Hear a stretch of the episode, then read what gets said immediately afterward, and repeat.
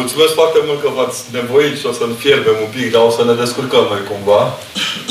Și am să vă rog să primiți seara aceasta ca pe un dar, pentru că îmi dau seama că la ora asta, în mod normal, trebuie să stați acasă, să vă fie cald, să beți un ceai, să vă plimbați. Grijă la plimbatul cu fetele pe frighe, urât. Apoi trebuie să le mulțumim celor de la Petru Andrei. Se dovede, Petru Andrei se dovedește că o universitate care nu e de stat e mai aproape de studenții care o bugetează decât ai nemernicii noștri. Dar noi ne-am obișnuit să tăcem, să credem că dacă au rămas tot ai noștri, dacă uh, fiii șefilor noștri au devenit șefii fiilor noștri, așa trebuie să se desfășoare România la nesfârșit. Probabil că va veni și o vreme în care nu va mai fi așa. Sunt convins că au fost motive foarte serioase. Vorba aceea nu e ușor să bagi într-o sală o bombă, nu? Să ajunge numit ca Centru Universitar European cu bomba în sala de examene. Probabil că de acolo ni se trage, deci fără bombe, eu sunt singura bombă care am voie să intru într-o sală și vă rog să mă urmați de data asta. Vă mulțumesc foarte mult încă o dată și sper că uh, seara aceasta ne va dovedi o dată în plus că suntem între alcoolici. Da? uh, vin după o zi în care să știți că am vizitat uh, penitenciarul de la Bacău și nu-mi pare rău că am fost acolo. Continui să cred că Evanghelia e scrisă corect atunci când zici că în flămând am fost și mi-ați dat să mănânc, în setat și mi-ați dat să beau, în temniță și m-ați cercetat. Nu spune membrul Academiei Române am fost și mi-ați pupat moaștele, nu spune șef de partid am fost și mi-ați agățat crucile, nu spune nicăieri în Scriptură că hoț de partid am fost și m-ați omagiat mai departe tămâindu-mă. Deci, de acolo vă transmit, ei au zis că se roagă să ajung cu bine la ea și chiar așa e, n-a pic de zăpadă n-am văzut pentru unde și sunteți sub cod roșu. Da, deci vă rog să țineți minte. Să crească un pic bugetul local pe bază de motorină, aia care nu se accizează, după cum ați remarcat.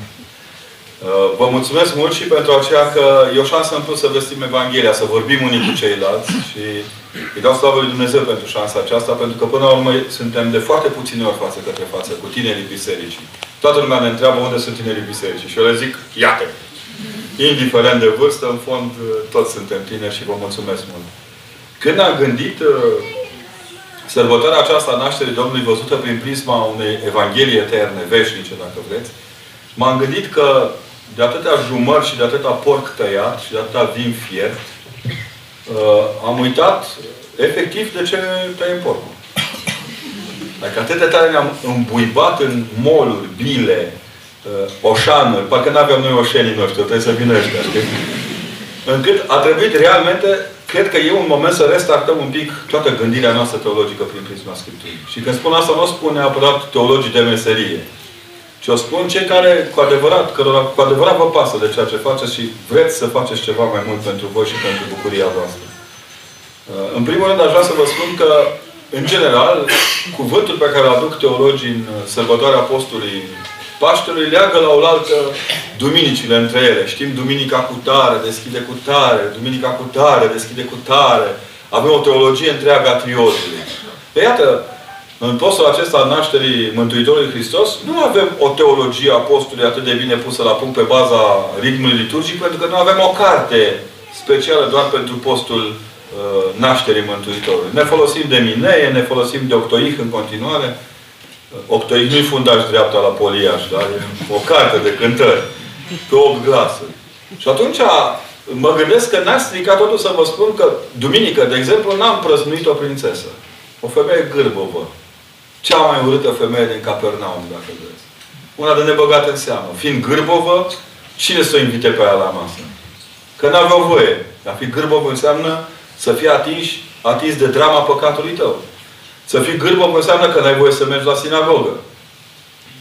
Să fii gârbov înseamnă că n-ai niciun drept să reprezinți social comunitatea din care faci parte. Să fii gârbov înseamnă, de fapt, să fii condamnat la izolare că nu ești în regulă ca și ceilalți toți. Vine Hristos și le dă băbărnacul. Un fel de zbang așa cu crucea peste nas și reacționează băieții de servici, teologii cetății. Nu ești în regulă. Odată că, poate că dacă vindecau vreun șef de sinagogă, uh, n-ar fi comentat, dar era femeie. Femeia nu-i cu șer din producție. Și a deranjat enorm de mult, pentru că era vizibil că Hristos a atins de ceva, atins de păcat într-o zi de șabat Și femeia s-a îndreptat și a început să umble. Odată că era încălcat șabatul și apoi era încălcat ritualul care ținea de nu te atinge de un impur. Aici se vădește prima cheie a întrupării Mântuitorului Hristos. În Hristos nimeni nu e impur, iar Hristos lucrează și duminica. La el nu e închis niciodată.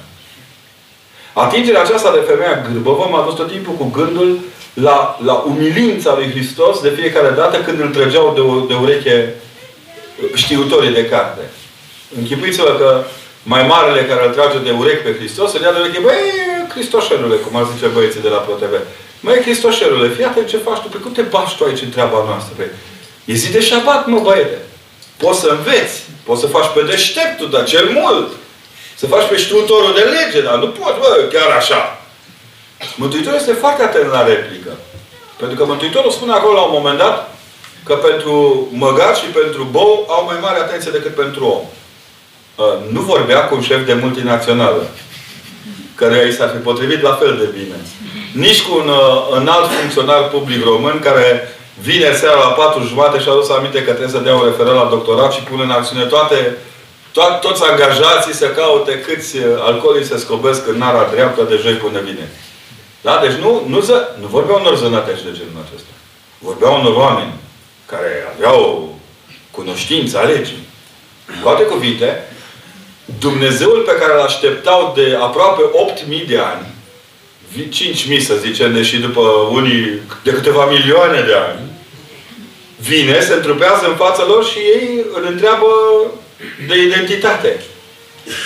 Îl întreabă, băi, cum ai că tu faci lucrurile astea? Deși scris era acolo că șchiopii umblă, orbii văd, muții vorbesc. Când împărăția celor se apropie, e clar că se schimbă rânduiala fiii. Reacția lor este aproape cutremurătoare pentru că trebuie să ținem cont de un adevăr. Dumnezeu a făcut pe oameni ca să fie iubiți și lucrurile ca să fie folosite. Noi astăzi iubim lucrurile și folosim oameni. Nu suntem mai berești decât ele. Suntem exact la aceeași dramă a lipsei de bun simț raportată la aproapele nostru. Nașterea Mântuitorului Hristos ne învață să iubim oamenii și să folosim lucrurile.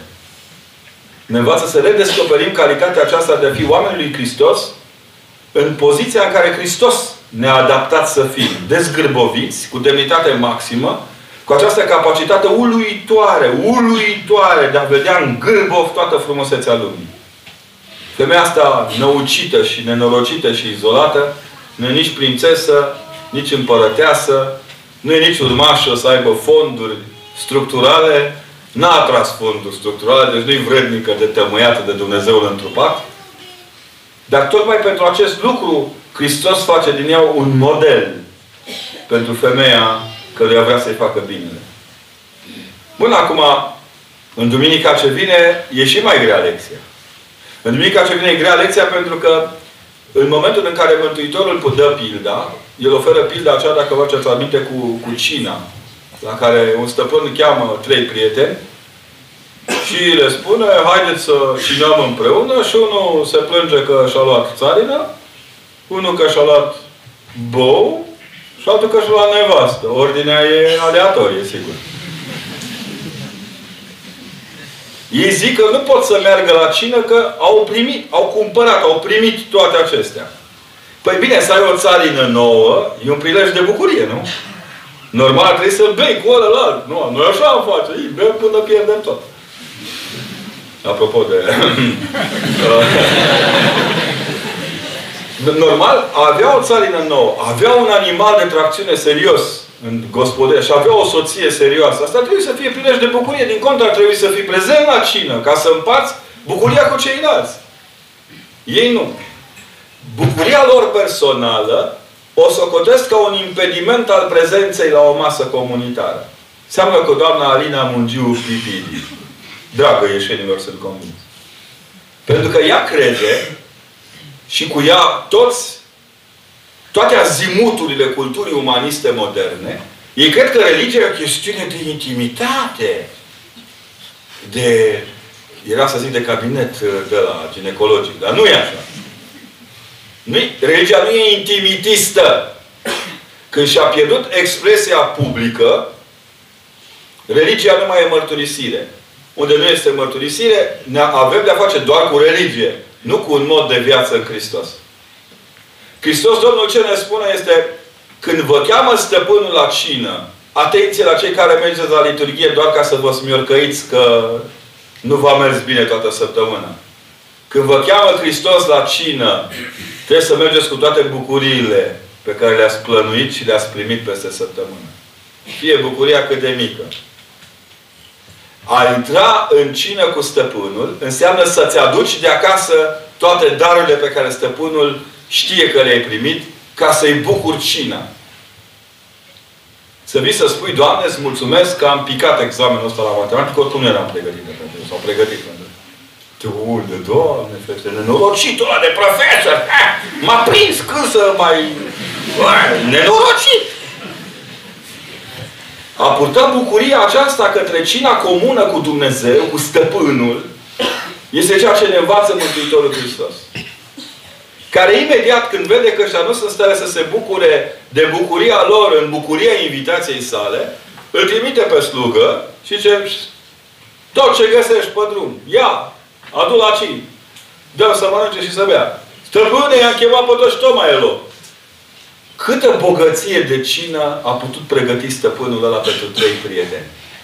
Cât de bogată poate fi prietenia. Observați? Hristos se raportează la noi ca un stăpân care ne face prieteni. Nu ca la un stăpân care ne cheamă la o cină la care să ne îmbuibăm și atât, ci să gustăm din multitudinea darurilor pe care ne le propune. Asta este, de fapt, întruparea Mântuitorului. E o invitație la cină cu o multitudine de daruri. Noi, prăpădiții ăștia care mergem, suntem, locuim pe marginea drumului. Nu ne-a luat nici țară, nici bou. Unii ne-au luat nevastă, dar nu se pune. Da? Ne cheamă Hristos la întâlnire, tocmai pentru a ne bucura câte un pic din toată bogăția pe care El ne-a dăruit-o. Iar bogăția cea mai mare e Hristos. Cina, mielul cel mai de preț al alimentației din cina aceasta, din vițelul cel mai gras junghiat, e El însuși. Mântuitorul are grijă să ne atragă atenția că întruparea Lui îl pune pe El în centru. Că nu există, în Hristos nu există centru și margine, există doar Hristos și atât. Integralitate.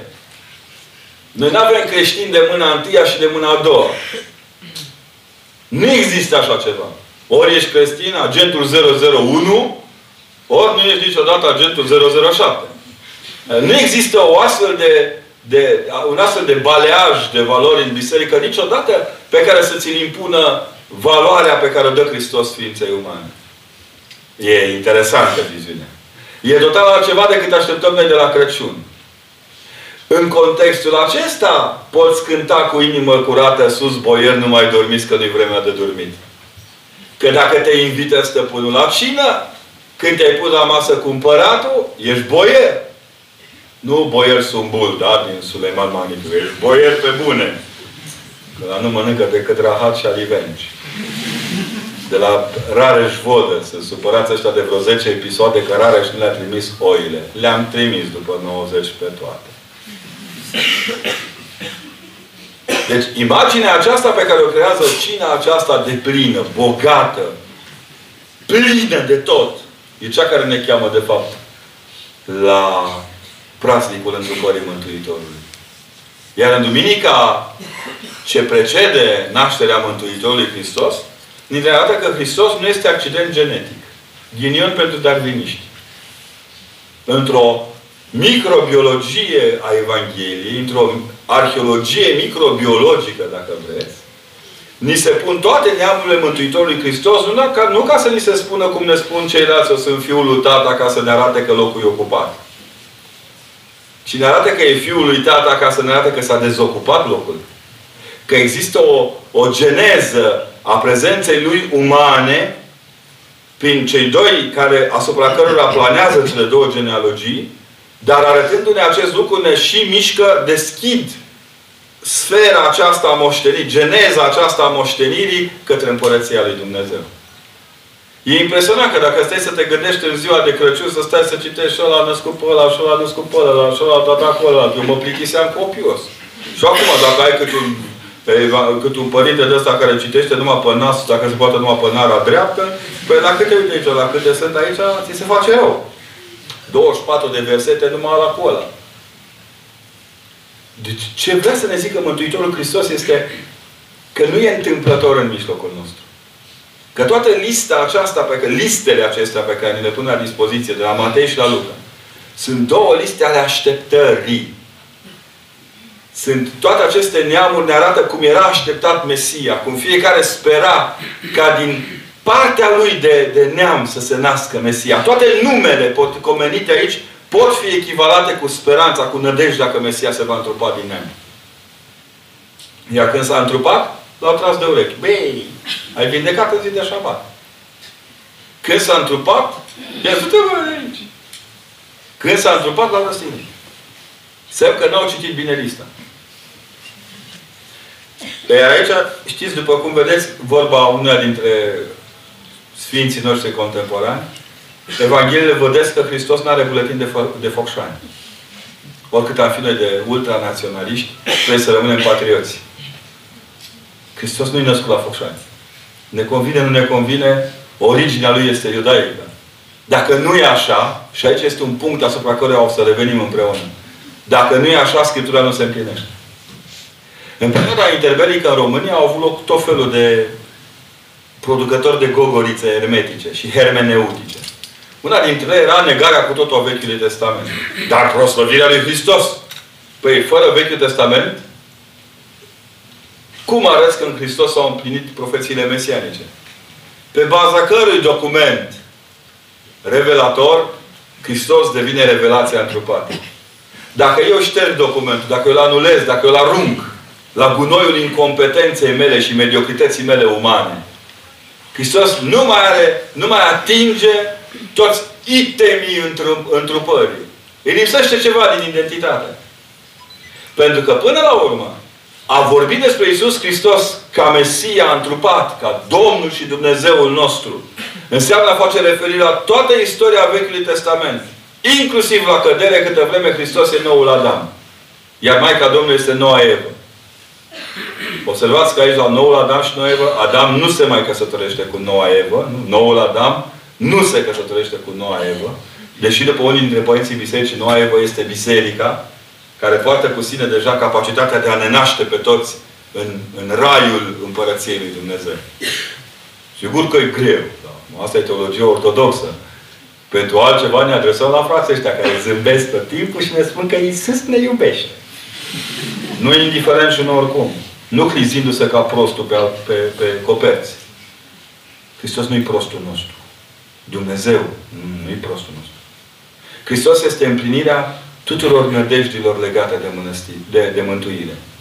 Este, dacă vreți, esența cea mai de preț a modului în care Dumnezeu a rezolvat ecuația asta nenorocită a scăderii noastre umane. Nu ne mai putea ridica nimic. Prezența lui Hristos rămâne vectorială, rupând lumea în două, dar și direcționând-o ca o lume nouă în Hristos, ca o lume care dacă nu-L are pe Hristos își pierde sensul. Ăsta e unul dintre marile adevăruri ale lumii pe care foarte greu cei de astăzi le acceptă. Că acolo unde nu-i Hristos, nu-i niciun sens. Îi vedeți că inventează ei tot felul de lideri, tot felul de platforme, tot felul de regulamente. Unde nu mai e Duhul Sfânt, poți să faci ce regulament vrei. Acolo se vedește lipsa de Duh Sfânt a unei instituții când funcționează numai după regulamente. Articolul 2, aliniatul 3, ai furat un salam? Ai, doi ani jumate. Ai furat o fabrică de salamuri? Bine ai venit în Parlament. ai furat o Românie și ai transformat-o în salam? Ha, ha, ha. Devii subiect de istorie națională. Asta este nenorocita destăinuire pe care lumea modernă ne-o face. Că dacă nu este Hristos, nimic nu este. Nu doar pentru că ne spune Sfântul Apostol Pavel că unde dragoste nu e, nimic nu e. Ci pentru că efectiv, fără racordarea aceasta fundamentală la, la direcția Hristos, totul este haotic. Nu vă dau exemple că trăim în plin haos. Toți șmecherii României se vor cristosei de serviciu. Și fiecare trage turma în direcția behăierii lui. Și atunci România s-a rupt. Suntem atomizați. Mi-e pare bine că e așa, poate lumea pricepe că singurul spațiu din România unde românii stau împreună e biserica. În mod cert. De exemplu, dacă mergi în capitalele mari europene, astea occidentale, te duci la Biserica Ortodoxă Română, acolo vezi și români din Moldova, și români din Ucraina, și români din Serbia, Serbia și dacă e vrut scăpat pe la cec sau pe la tot român, să tot la Biserica Românească merg. De unde ce rezultă? Că Biserica este unitivă, fără a fi punitivă, și că în unitatea aceasta pe care o dă Biserica realizează o sobornicitate deschisă, dar al cărui cap este Hristos. Când nu e Hristos capul, nu există sobornicitate. Nu există colegialitate. De fapt, ăsta e adevărul, că atunci se pierde colegialitatea când se pierde Hristos din vedere. Când Evanghelia e înlocuită, cum v-am spus, cu regulament. Asta este, în linii mari, modul în care Evanghelia ne duce către nașterea Mântuitorului Hristos. Dar nu, observați, nu vorbesc nimic despre nașterea Mântuitorului Hristos, cu excepția ultimei Evanghelii. Celelalte toate ne le arată pe Hristos lucrând pentru a ne dovedi că prezența Lui în mijlocul nostru era absolut necesară. Am luat un text pe care l-am descoperit după amiaza aceasta Părintele Arhimandrit Sofronie în cuvântări duhovnicești, scrie la un moment dat Marele Părinte al Bisericii, Sfințitul Atanase al Alexandriei, spune că este neapărat nevoie să repetăm tot ce este în strânsă legătură cu mântuirea noastră. A pierde din vedere momentele esențiale poate deveni o piedică mântuirii noastre. Mântuirea nici cum nu este lucru mic. Mântuirea înseamnă dintr-o ivire vremelnică, dintr-un fenomen, a ne preschimba într-o ființă asemănătoare lui Dumnezeu și veșnică. Și dacă este așa, atunci care este sarcina ce se află înaintea noastră în viața de zi cu zi? Și el spune, e nevoie de educație. O educație teologică. De aceea e nevoie să ne întâlnim cu praznicele pe care le petrecem în biserică, educându-ne pentru ele. Exemplul cel mai la îndemână, nu știu de ce la Iași îmi vine ăsta tot timpul, aproape, dar de data asta chiar mi-a picat. Când a fost Sfânta Cuvioasă Parascheva, am urmărit foarte atent, nu numai reportajele de știri ale laicilor, necunoscători, dar m-am uitat și la alte reportaje de specialiști. Au vorbit din tăte și din tăte. Nimic despre Sfânta Parascheva. Parcă n-avea ultima ediție a vieții publicată la Doxologie. Probabil că restă în gât. Da. Nimic. Cu atât mai mult. A trăi prasnicul Sfinte Parascheva, fără Sfânta Parascheva, a trăi prasnicul nașterii Mântuitorului Hristos, fără Mântuitorul Hristos, să trăiești învierea Mântuitorului fără Hristos, e penibil. Eram în uh, anul trecut, uh, imediat după Crăciun, și un uh, tânăr, ca să nu zic un cuvânt urât, pe asta, bă, uite, bă, la popa, zic, bă, nesimțitule, măcar din bun simț că ai liber, datorită bisericii ar trebui să taci. S-a uitat la mine, zice că aveți dreptate. Da, Doamne, ajută. E o glumă într-una dintre cărțile care o să vi le prezint în seara aceasta, în care Părintele Galeriu s-a urcat în tramvai în față la, la Spitalul Colțea și a urcat un tânăr de tramvai și când am văzut pe părinte, bă, uite bă, popa, nu era aia cu Batman încă, știți? Uite la popa, bă, ce face popa? Asta, da, lăsați-i, lăsați-i, săracul. Și părinte s-a deplasat către el. Lăsați-l, bietul de el. Te-ai liniștit, te-ai liniștit, celălalt. Lăsați-l, e bolnav, e bolnav. De ce vă zic lucrurile acestea? Ca să înțelegeți că ortodoxia nu este o stare de somnolență în biserică. Hristos în niciun caz nu ne vrea lucru. Ne vrea persoană. Persoană înseamnă că ești dispus să faci un efort de cunoaștere. Nu? Mihai Ralea, psiho- filozof, materialist, dialectic, mai mult materialist decât dialectic, ca și filozofii moderni. Să nu vă închipuiți că noi avem dialecticieni în filozofie. Avem materialiști. Nu merg la nicio comisie de doctorat fără să vadă dacă se manifestă materialismul. Cu dialectica stau mai rău. Și el spunea că omul este un animal care își gândește gândirea. Asta Este o teorie întreagă a perioadei platoniciene, apoi în aristotelism. Este o perioadă foarte lungă în care omul este animalul care își gândește gândirea. Tot în postul acesta al, al Crăciunului, ni s-au spus cele două legi. Să iubești pe Domnul Dumnezeul tău din tot sufletul tău, sau din tot cugetul tău și din toată inima ta. Bavo! Asta înseamnă că pentru a crede în Hristos ai nevoie de inimă. Și să și cugeți cu ea. Uh. Și au zis, iar pe aproapele tău ca pe tine însuți. Asta presupune că trebuie să te mai iubești și pe tine din când în când. În momentul în care Biserica a pus această Evanghelie la îndemâna noastră în post, ne-a atras atenția fundamental asupra unui lucru pe care îl uităm de cele mai multe ori. Că nu putem să spunem pe, că îl iubim pe Dumnezeu dacă nu avem inimă. Că nu putem spune că îl iubim pe Dumnezeu dacă nu cugetăm la Dumnezeu. Acum, nu ziua și noaptea, că încă n-am ajuns noi părinți filocalici. Dar dacă, măcar ziua, dacă nu și noaptea, să gândim la Dumnezeu, a cugetul legat de Dumnezeu rămâne una dintre formele de postire. Descoperirea inimii tale în momentul în care trăiești taina postirii, e un exercițiu de postire. Iar a te iubi pe tine însuți înseamnă a renunța la lucrurile care nu-ți fac bine. A renunța la lucrurile care te arestează. A renunța la lucrurile care te fac de nedorit în viața celorlalți. Nu e lucru puțin. Pentru că Sfântul Nicolae Cabasila scrie într-o carte minunat și excepțional de frumoasă despre viața în Hristos. El spune că până la întroparea Mântuitorului Hristos noi eram ținuți într-o robie. Noi înșine suntem în robie. Că de fapt exercițiul libertății noastre înseamnă exercițiul trăirii lui Hristos prin tainele bisericii. Că pe măsura în care trăim tainele bisericii, ne eliberăm din robia păcatului și ne împlinim de fiecare dată în taina aceasta binecuvântată a trăirii cu Hristos. Nu poți reduce tainele bisericii doar la înșiruirea lor. Sau la localmin, aspirină. Știi? Ca la, ca la, ca la spovedanie. Nici de atingi cu genunchiul podeaua și dezlegarea și sosești. Cum mai sunt vreo 300 de ortodoxi vrednici din părtășăt și din slujit pentru Dumnezeu și în spatele tău. A te îmbolovăni, a te, a te buluci fără sens la spovedanie doar ca să bifezi o prezență la un moment al liturgiei, devine un duh împotriva Duhului Bisericii. Tainele, spune Sfântul Nicolae Cabasil, așadar că sunt cheile care desfac lanțurile robiei.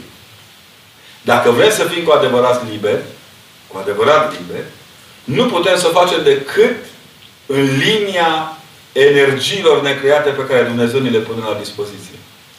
Orice libertate câștigată pe baza energiilor create pe care ne le transformăm unii altora. Frumosul picturii, frumusețea muzicii, bucuria gastronomică, forța motorului de la mașină, funcționarea iPhone 4 care merge foarte repede când i-au schimbat softul, tabela cu toate pe ea, toate te trimit și îți arată că nimic, energia creată prin cultură umană nu eliberează. Te crea, îți creează dependență. Când vorbești, în schimb, despre Hristos, despre tainele bisericii, conștientizezi odată în plus că prin energia necreată, Dumnezeu îți, îți dăruiește și libertatea de a fi ca Dumnezeu. Știți o libertate mai mare decât aceasta de a fi una cu El identici lui în har? Nici de cum.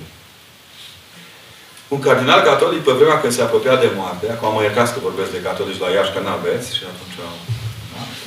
Un cardinal catolic deștept foc. Cel care ortodoxilor suprarigoriști le-a dăruit Novul Testamentum, adică Noul Testament, știți? Ediția după care noi ne prefacem că traducem câteodată. Ei chiar traduc. Asta e un tip foarte deștept, Cardinalul Maria Martini, Carlo Maria Martini a fost intervievat la un moment dat de un părinte care a, catolic care a desfășurat foarte multă vreme activitate cu copiii străzii la Iași. Nu știu ce fi căutat catolicul la Iași, că doar pot desfășura toate bisericile accent cu copiii străzii, nu e nevoie să mai vină cea mă rog. Și la un moment dat îl întreabă ăsta, ce Monsenior, zice, În situația în care s-ar putea să vă întâlniți cu Dumnezeu după moarte, zice, ce l-ați întrebat? Și nu e o situație în care s-ar putea, e o situație sigură. Vreau să nu uitați conținutul judecății noastre, e prezența lui Hristos la judecata noastră.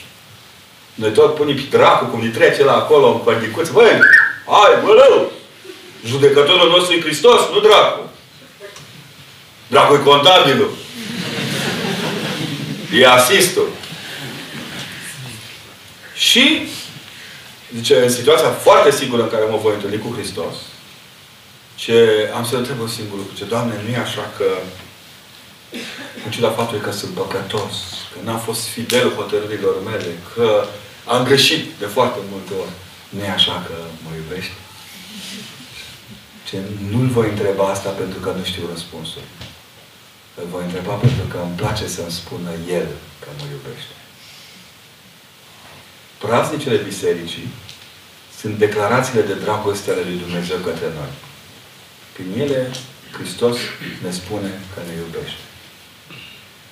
Dacă nu ai inima crescută ca să auzi glasul lui Dumnezeu, teamă mie că niciodată nu ai să înțelegi nimic din praznic. Și în continuare, porcul, jinesorul, suiculița, înjurătura neauș ortodoxă, răutatea criminală, bătăile de la ruginoasa, tot ceea ce creează habitusul etnic al culturii noastre profund creștin. Fiți foarte atenți. Dumnezeu i-a creat pe oameni ca să fie iubiți și lucrurile ca să fie folosite. Noi iubim foarte mult lucrurile și folosim la maximum oamenii. Iar apoi îi gârbovim și îi aruncăm pentru că suntem tot timpul zi de șabat. La Hristos nu e așa. Femeia cu scurgerea de sânge știe. Femeia gârbovă știe.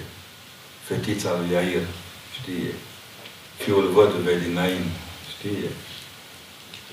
Lază, mai abitir decât toți mulți orbi și șchiop și ciuni și câți nu i-om ști dacă doar pe ăștia știm. Ei toți știu. Știu că Hristos e sărbătoare tot timpul. Și că sensul întrupării Lui este tocmai ca să ne redea demnitatea aceasta absolută de a fi în Hristos veșnici. Ce zicea Părintele Sofron? Trebuie să ne educăm să înțelegem asta. Nu e ușor. Nu e că a plus B, nu? Formula matematică a lumii de astăzi e o matrice uriașă cu 1, 0, 1, 1, 0, 0, 1, 1, 0, 0, totul 1, 0. Doar în Hristos e tot timpul Tată, Fiu și Duh Sfânt. Heidegger spunea că o singură, o singură filozofie a rezolvat trecerea de la unul la multiplu. Biserica, prin treime. Pentru că multiplul lui 1 nu este 2. Multiplul 1 este 3. O să vedeți câte taine se ascunde doar în închinarea pe care o facem. Și de care ne rușinăm. O facem ca datul la muști, așa. Inițial credeam că numai fotbaliști au boala asta cu fățuitul, dar văd că fotbaliști sunt mulți. Legați-vă de crucea lui Hristos. Creșteți în înțelegerea tainelor bisericii. Încercați să cuprindeți cu mintea taina praznicului și o să vedeți că nu o să vă fie ușor, dar vă va fi mult mai frumos. Adevărata fericire nu este doar să crezi că ești fericit, ci să guști din fericirea ta în ciuda suferinței prin care treci. Femeia gârbă vă ne spune un lucru fundamental. Suferința face parte din vindecare. Vindecarea nu face parte din suferință. Dar suferința întotdeauna face parte din vindecare. Nu să vă spun eu acum terapia bolilor, spre ce bine că suferim. Nu, e rău. E rău că ne doare, e rău că suntem bolnavi, e rău că îmbătrânim. Astăzi făceam și o meditație așa, ce nasol e că te maturizezi pe măsură ce îmbătrânești, firar să fii. Că târzi cu, cu tine toate romantismele când îți pierzi romantismele. Nu? A, a te maturiza înseamnă a pierde romantismul și atunci apare romantismul, trebuie să se înlocuiască cu Dar fundamental pentru viața noastră este să înțelegeți acest lucru. Suferința este parte integrantă a vindecării. Așa cum viața e parte integrantă a învierii. Toată lumea vrea în rai, dar nimeni nu e dispus să moară pentru asta. Acestea au fost gândurile pe care am vrut să vi le pun ca pretext și să vi le luați acasă. Dar măcar cu asta să rămâneți, că oamenii sunt făcuți ca să fie iubiți și lucrurile să fie folosite și nu cum trăim noi. Și poate nu-i rău să țineți minte că dintre toate declarațiile de dragoste, tot ale Hristos e cea mai, cea mai de preț dintre toate. Mulțumesc!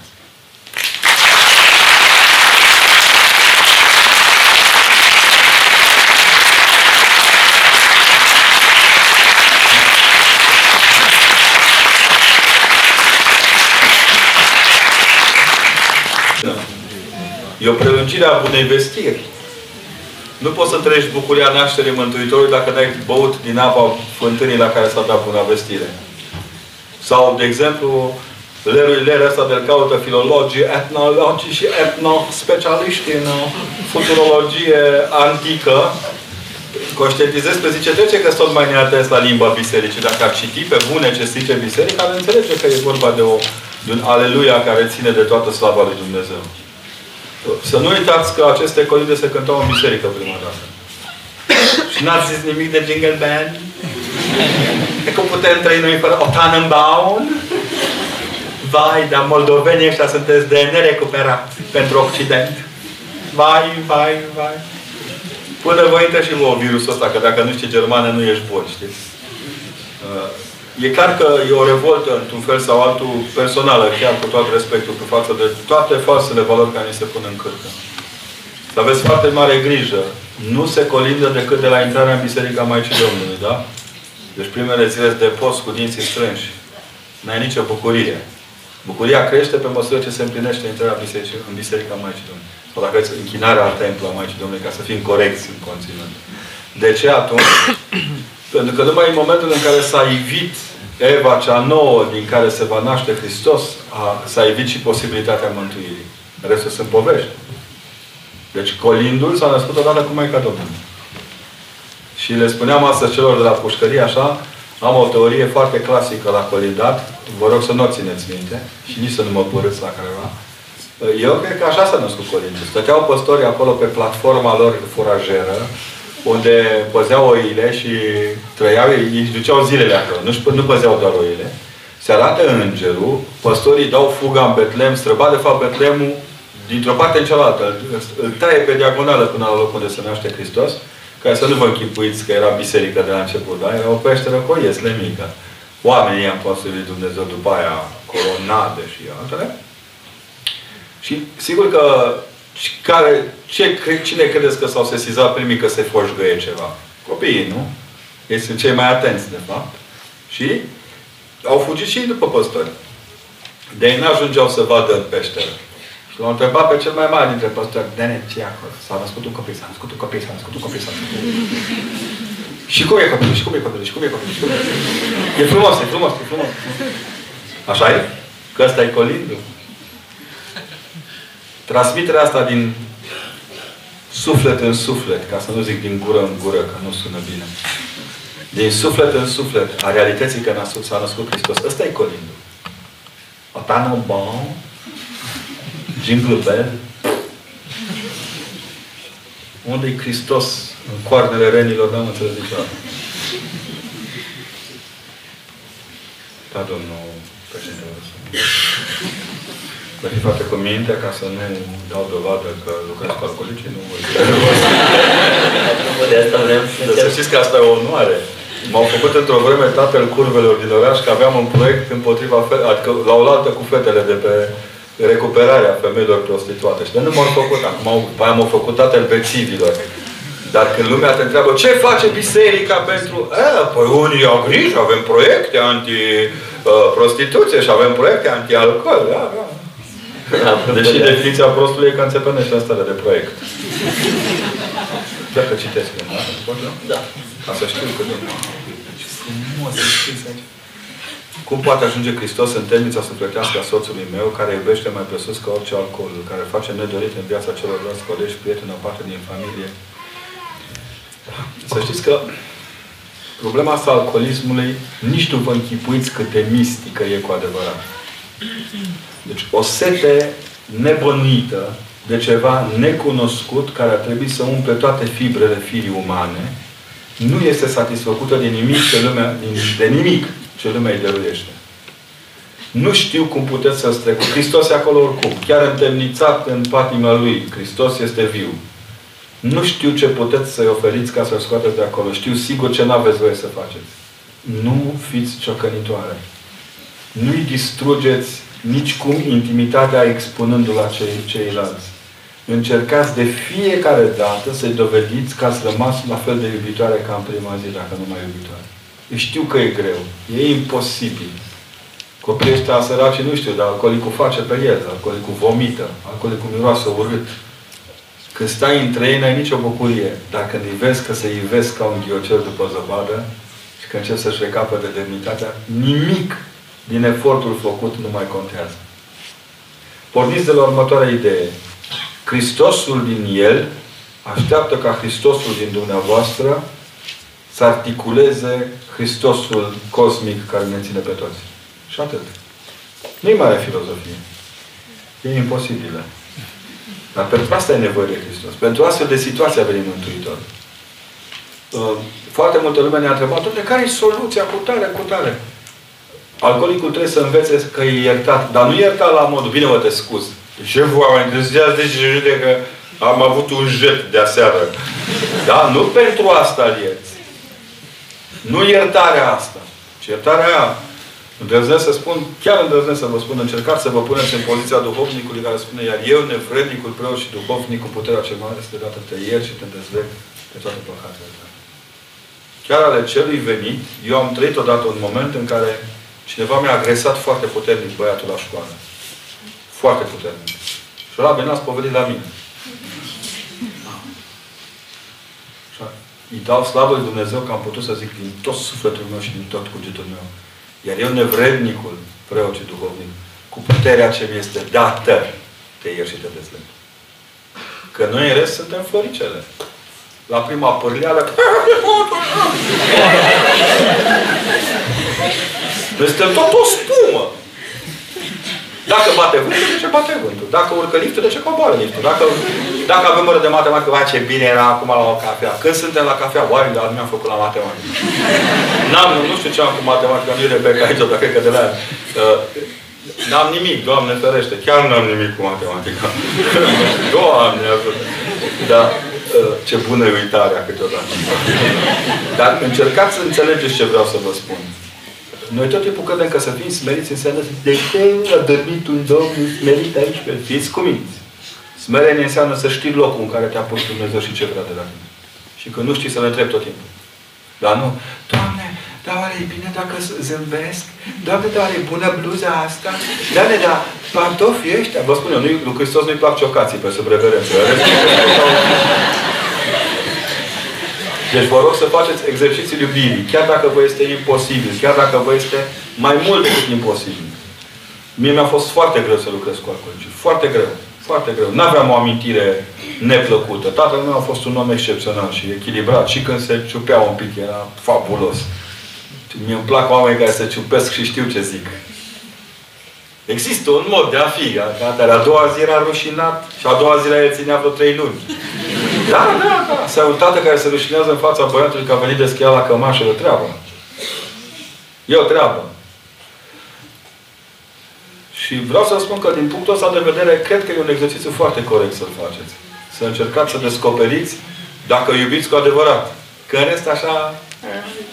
Ce faceți? Am venit aici să vă vestesc că Domnul vă iubește. Aleluia! Așa cum vom fi găsiți, așa vom fi judecați. Vă rog să explicați puțin. Dacă se poate, vă rog să ne vorbiți puțin și despre iubirea, tăierea voii. Uh, primul, în ceea ce vom fi găsiți, în aceea vom fi judecați, să vă spun părerea proprie, mai, mai plastică, așa un pic. Noi avem în biserică un soi de oameni care totdeauna dau lecții. Sinodului, mitropoliților, preoților. Dar ei nu mișcă un deget. Într-o vreme beneficiam de o astfel de specialistă în critică teologică, o tanti care o întrebai, nu întrebai, ea avea o părere. Odată când am adus niște romi, l-am părtășit în față, în general îi țin pe copii indiferent de etnie, de mod, de manifestare, și când sunt țăcăniți îmi place să-i țin acolo în față, îmi place țăcăniala lor mai mult decât cumințenia. Supra hiperbolitanto de la de bilanta celorlalți. Și atunci stătea copiii în față, asta a tot mrrr, mrrr, o vedeam că fierbe. Și ce părinte? La sfârșit de tot nu s-a putut abține, că avea o blană pe ea. Și nu era de câine, stai. Și ce părinte, o sunt foarte supărată pe dumneavoastră. De ce, doamne? Mai părinte, dacă este posibil, dumneavoastră nu înțelegeți că noi suntem foarte deranjați. Zic, cu asta, dumneavoastră zic, mai faceți tocană de cartofi din când Da! Atât e responsabilitatea dumneavoastră.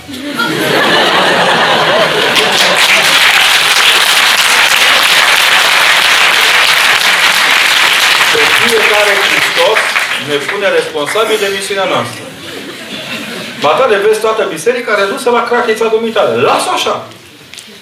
Când încerci să dilați și să constați că din tocanea mănâncă ceilalți și ești responsabilă și față de gusturile lor, trebuie să schimbi atitudinea. Iar eu, ca preot, sunt pus și peste ei. Zic, și nu-mi pare rău pentru asta. Mi-e pare foarte rău că biserica noastră încă nu articulează corect pastorația pentru oameni de diferite. Că ține foarte mult la vârfuri și nu mai vedem văile. Deși răcoarea adevărată a munților e dată de vale, nu de vârf. Avem numai proiecte de smart-uri. Avem smart la toate. Oameni buni, dar niciunul nu e atât de deștept încât să creadă că e smartul smarților. Smart 2, de exemplu. deci trebuie să fim atenți la capitolul acesta. Și Hristos asta ne spune când ne spune că vom fi judecați în cele ce ne vor găsi. Ne va găsi. Dacă ne găsește în iubire, în disponibilitate către ceilalți, Uitați-vă bine, ce fain e să fii disponibil către ceilalți. Chit că te enervează că te devine să-i bați pe câte unul. Dar și până și revolta asta face parte din disponibilitate. Cum uneori, necredința face parte din credință. Să te îndoiești. Face parte din credință. Bă, dar chiar așa o fi să văd.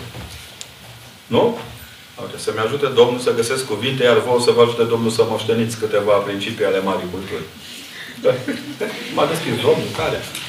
Asta vreau să vă zic. Există o dacă nu e asta, ce mai e creștinismul? Nu sală, nu sală. Doamne ajută, Doamne ajută.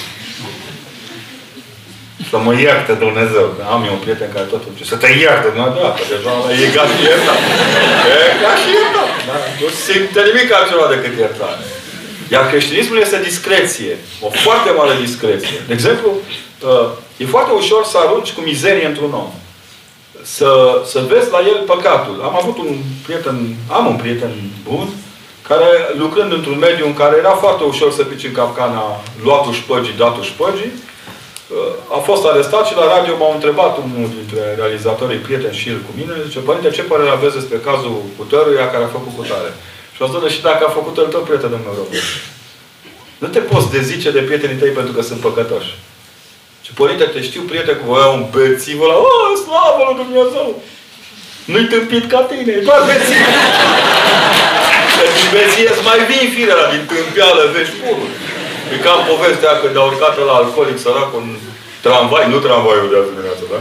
Când a urcat la autobuz și era una urâtă foc. Ce bețiv, ordinar de te mai cu urâtă. Bețivule, urâtă, bețivule. Da, mie întrece, dar ție nu. Deci, uh, despre tăierea voii. Asta e interesantă pentru că nouă întotdeauna în biserică noi avem un exercițiu în care ni se taie voia. Cu voie sau fără voie. Voia ta nu poate fi tăiată decât cu voia ta. Când este tăiată împotriva voii tale, nu mai e tăiere de voie, e orgoliu cele care îți taie voia. Punct. A apărut acum de curând și vă rog mult de tot. E scumpă tare, dar uniți-vă trei și luați-vă. Viața părinților pustiei Palestinei. Chirie Schitopolis, tradusă de un fost absolvent al Sibiului, Părintele Agapie Corbu, la editura Sfântul Nectarie. O cărțuie cu o zi grande, dar așa de mare că e în greacă și română. Și acolo se spune ce înseamnă tăierea voii. Nu înseamnă a tăia voia ta doar să asculți părerile altora despre tine. Te duci la duhovnic, părinte, ce spuneți? E bine să... A, păi, ma, să ne gândim, ne rugăm Domnului. Îmi zice unul ce dacă Dumnezeu ne ajută să facem copii. Păi ce pe Dumnezeu acolo? Lasă-l așa! Lasă-l, că el tot timpul ajută. El tot timpul e generator de bunăvoință în ceea ce avem de făcut. Dar puneți voia ta în acord cu voia lui Dumnezeu. Dacă o pui în acord cu voia lui Dumnezeu, nu mai ai de ce să stai voia. Există o... Am găsit de, am primit de curând un caiet cu de notița unei maici de la Tismana. Câteva texte din Părintele Arsenie Boca, nu l-am adus în discuție la întâmplare, afară sunt și Cărarea Împărăției și cuvinte video din cărțile mari ale Părintelui Arsenie Boca. Și Părintele explica maicilor la o mănăstire despre valoarea apostolului. Și era o maică super evlavioasă, mega evlavioasă. Nu mai am un termen de comparațiune. Și la un moment dat, Părintele foarte liniștit, n-a zis nimic și a zis, a dat binecuvântarea la masă, ce Maică, da, dumneata, nu mănânci cule. A, nu, părinte, dar eu cule, nu, eu, eu cu evlavă, nu, și părintele a zis, mai că avem lapte în bucătărie. Avem. Adu o cană cu lapte. adică normal că excesele tembele trebuie să le tăiem. Dar dacă alt cazul celălalt care m-a impresionat până la lacrimi, o maică de la Râmeț, în situația în care era foarte bolnavă, știți că diabetul, de exemplu, presupune că mănânci carne, n-ai ce face. Sau cum mi-a reparat eu cu gaura din picior, trebuie să-mi pun gaura la loc. Și la un moment dat, uh, o maică era foarte bolnavă și mâncai acolo bucăți. Ce-o fi fost aia? Cârtiță prăjită, ce-o fi avut de acolo? Și ăsta la alte duhovnicești Nici nu stăteau cu ele la masă. Și Părintele Dometie, Dumnezeu să-l odihnească, s-a așezat la masă. Era în săptămâna patină. A luat un cârnat, l-a tăiat. Mai că ce mai fac? Mai pentru că rostul postului e comuniunea, nu cârteala. E comuniunea. Toată lumea e pornită pe McDonald's în post. Foarte bine. Să fie porniți tot timpul. Dar dacă colegul, că, dacă colegul e cacofonie voită, dacă omul ăla atât are, lasă-l în plata lui. Bucură-te pentru bucuria lui. Să știți că nu toți au tăria să postească. Asta e chiar un har de la Dumnezeu. Postim de nervupa. Zacuscă de ciuperci, zacuscă de soia, zacuscă de vinete, zacuscă de gogoșani. Avem postiri pe bază de zacuscă. Postiri pe bază de hribi. Postiri pe... Păi, oameni, a posti înseamnă a nu mânca. Punct. Restul, lăutărie. E ca la divorț. Există divorț bisecesc? Există. Nu există, dar așa. Astea sunt lucrurile. Dumnezeu ne-a dat bucuria postirii. A stăia voia înseamnă, de exemplu, a, a nu posti când nu ești bucuros. Uite, vă dau un exemplu. Dimineața când profesorii se trezesc de dimineață, să nu vă închipuiți că primul lor gând e la bucuria întâlnirii cu voi. Deci că, cu cine am cu anul întâi aia sunt niște toamne. Nu sunt capabili de nimic la seminar, n-au citit nimic. Da, dacă s-a ridicat așa și a stricat tot postul zilei. O dată după asta să nu mai pâine prăjită cu cafea neagră strecurată cu aghias Dacă el, în ciuda faptului că este un tip obosit, se ridică și Doamne, îți mulțumesc că mi-ai trimis studenții ăștia să le binevestesc. Ce știu eu pentru ca ei să știe mai mult și să transferăm de la unii la alții ca calitatea culturii noastre? Ești în miezul culturii euharistice. Singura cultură care poate să anuleze cultura asta nenorocită în care ne zbate. Dacă nu cultura nu e euharistică, nu mai e deloc. Cultura lui mulțumesc. Câți dintre voi v-ați văzut vreodată după un curs bun al unui profesor să ziceți, domnul profesor, mulțumesc frumos. Astăzi a fost excepțional. Da. Da. De ce se pun geamuri multe la facultăți? Ca să nu ne lipim ochii de pereți. Ce sfat oferiți nouă tinerilor seminariști? Vai, mă... Cum n-am, cum n-am, n-am băgat de seamă? Vai. Glumă e glumă, dar omul întreabă serios. Ținând cont de degradarea constantă a acestei titulatori, dacă o pot numi așa față de acum 20 de ani, când seminaristul era respectat de societate și în același timp era și un model și un model al acelor vremuri.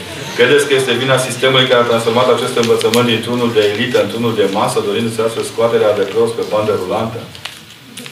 Proastă întrebare și s-ar putea să vă dau un răspuns de om prost. Personal, cred întotdeauna că învățământul vocațional este uh, cireașa de pe tort, nu tortul. Nici o titulatură din lume nu te face să fii altceva decât ceea ce ești. România mare ar fi și mai mare dacă fiecare român în parte ar fi mare. Nici o titulatură din lume, nici un respect al nimănui din jurul tău nu-ți oferă mai mult decât dai tu societății din care faci parte. Rugăciunea de bază a seminaristului nu trebuie să fie eu sunt mic, tu fă mare, mandrit. Ă, tu fă mare. Da? Eu sunt mic, tu fă mare în, în, în conjunctura în care mare te poate face numai Hristos. A crede că a fi seminarist înseamnă un atu în plus, vă spun că e greșit. În primul rând, nu mai avem seminarii, avem licee teologice, dar asta e în care, cum se zice, liceist teologic ce ești tu. Chiar cred că în vremea lui Hristos de la seminariștii s-a tras.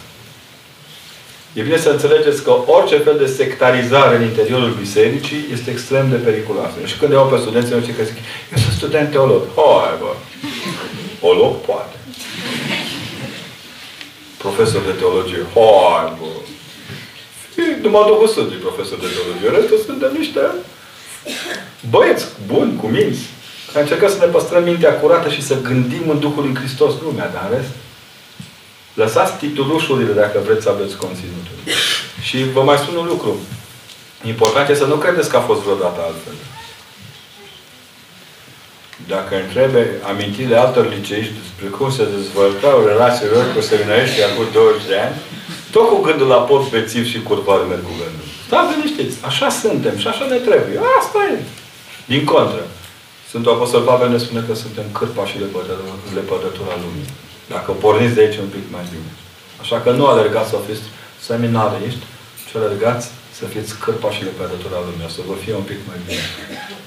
Dacă creștinii după Evanghelie nu au găsit adevărul atunci, de ce sărbătoresc ei de fapt de Crăciun? Creștinii după Evanghelie de Crăciun sărbătoresc prin refracție, prin oglindire.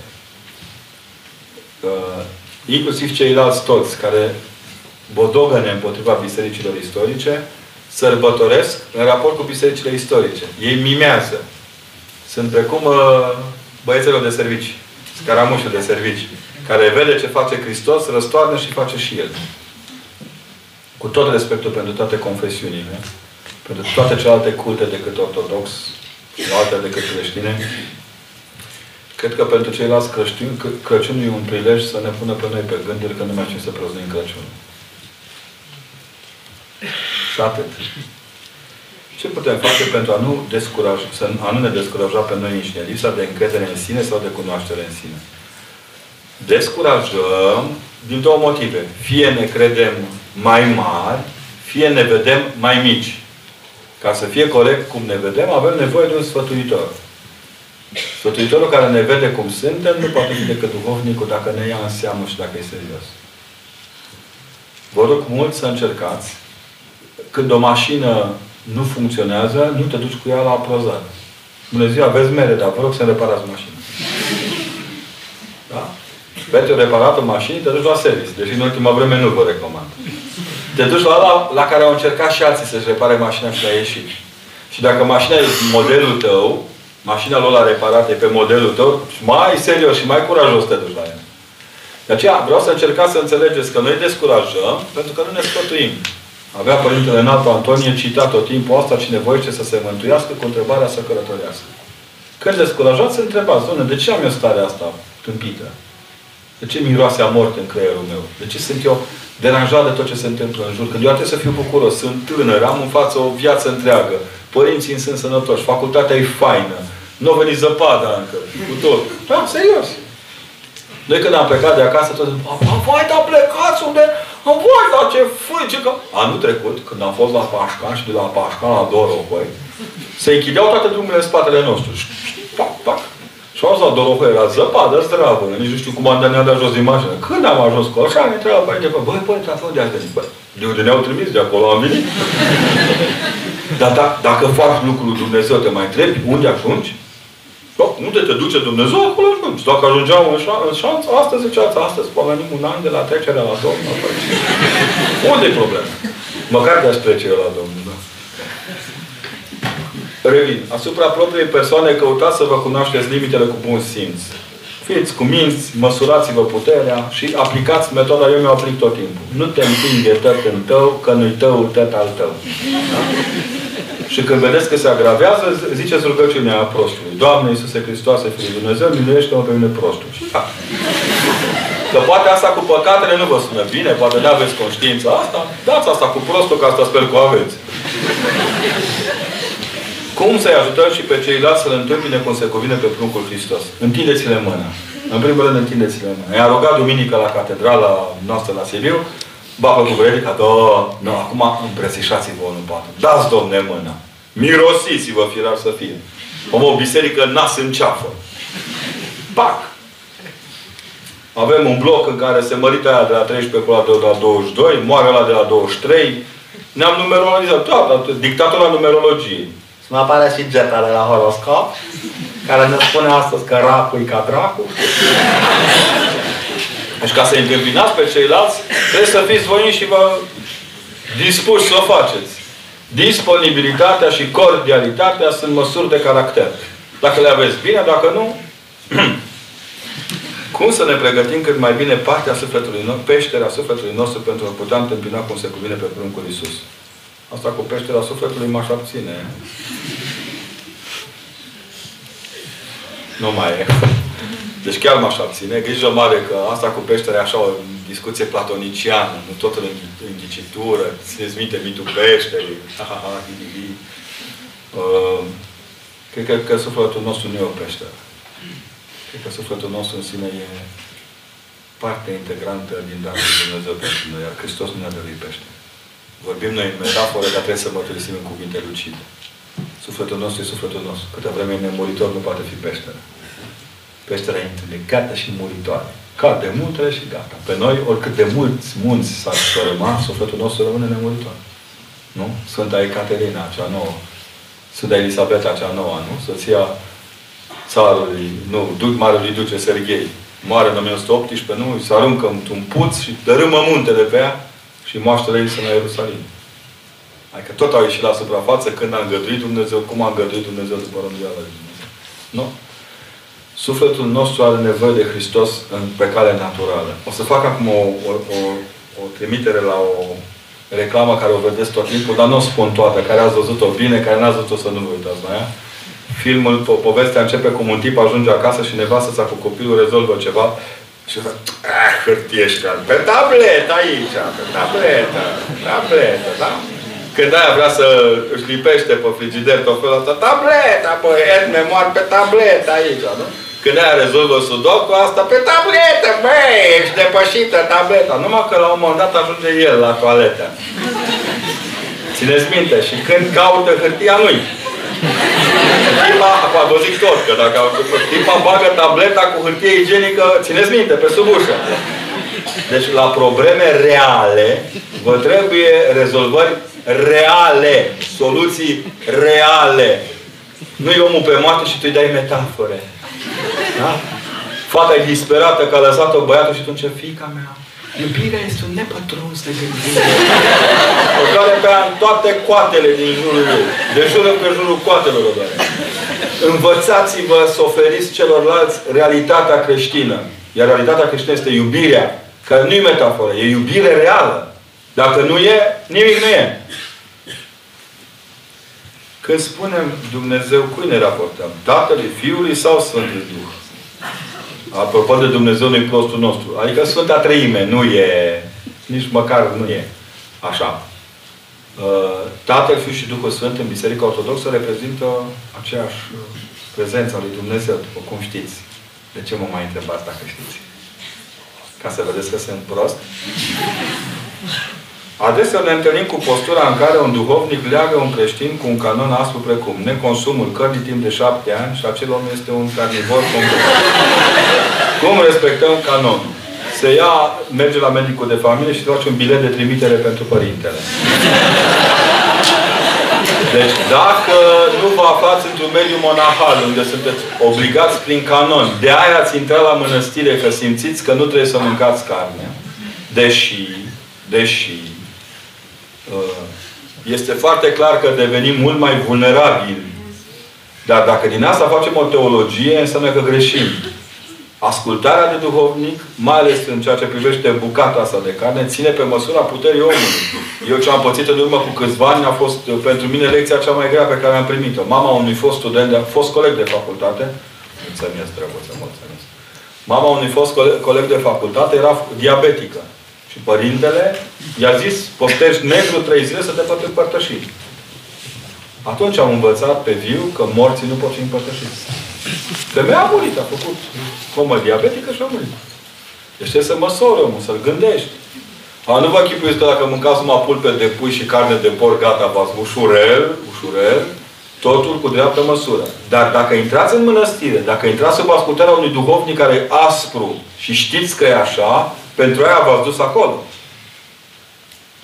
Asta nu înseamnă că Părintele Ciuculete din mijlocul urbei, între blocuri acolo, poate să-și permite să zică sudorului de la munci grele, băi, gică de mâine nu mai mănânci carne. Ăla pune aparatul și îl rezolvă pe Părintele. Era o pildă celebră în istorie, în care un patriarh al nostru s-a dus la Cluj, erau niște lipoveni ăștia deosebiți și munceau la săpau. Și a venit un preot foarte distins. Vai, dar în fața patriarhului voi mâncați lănina și, și apa și vai de post, da, vai, da. Și părintele ce nu mă fă să te pun să iei tu târnăcopul. Vorba cântecului popular românesc, zacus că mănânci, zacus că poți. Există munci față de care trebuie să avea respectul cuvenit. Gunoierul nu are obligația să postească câtă vreme noi aruncăm jumătate din mâncarea noastră vie la gunoi. Nu am răbdare. Cum pot, cum pot învăța răbdarea? Cu răbdare. Cu răbdare. Vă apucați, lucrați un pic, vedeți că nu este o luați de la capăt. Răbdarea, ca toate virtuțile, are un sistem de reconfigurare. Când nu iese, luați de la capăt. Și dacă nu aveți răbdare. La cine are răbdare? Tânăr cu răbdare. O, Iisuse, împărate. Doar Mântuitorul în tinerețe a avut răbdare. A așteptat să crească până la 33 de ani să se lasă răstignit. Noi am fi făcut-o mai repede, până lângă cruce. După aia, știai că nu m-am am glumit și eu că știi? Ca în povestea când a intrat în timpul Dumnezeieștii liturghii într-o țară din asta arabă, a intrat unul cu mitraliera și cabulașă. Ca să te creștini, vă împuși pe tot. A rămas părintele și vreo patru ani în biserică. Și odată a dat părinte, acum putem face niște liturghii. A rămas între noi creștini. Cum putem fi mulțumiți cu ceea ce avem? Când trebuie să ne dorim mai mult, fără a mânia pe Dumnezeu?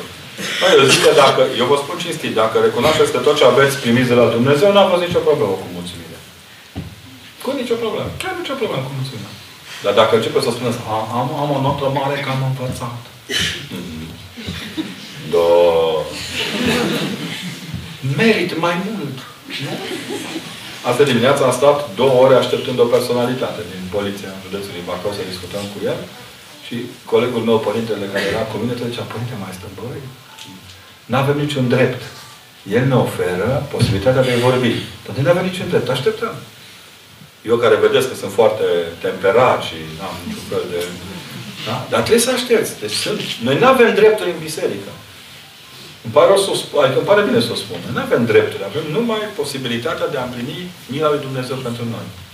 Țineți minte că propoziția de bază a acestui mod de a gândi vine din liturghia ale tale, din toale tale, ție te aduce de toate și pentru toate.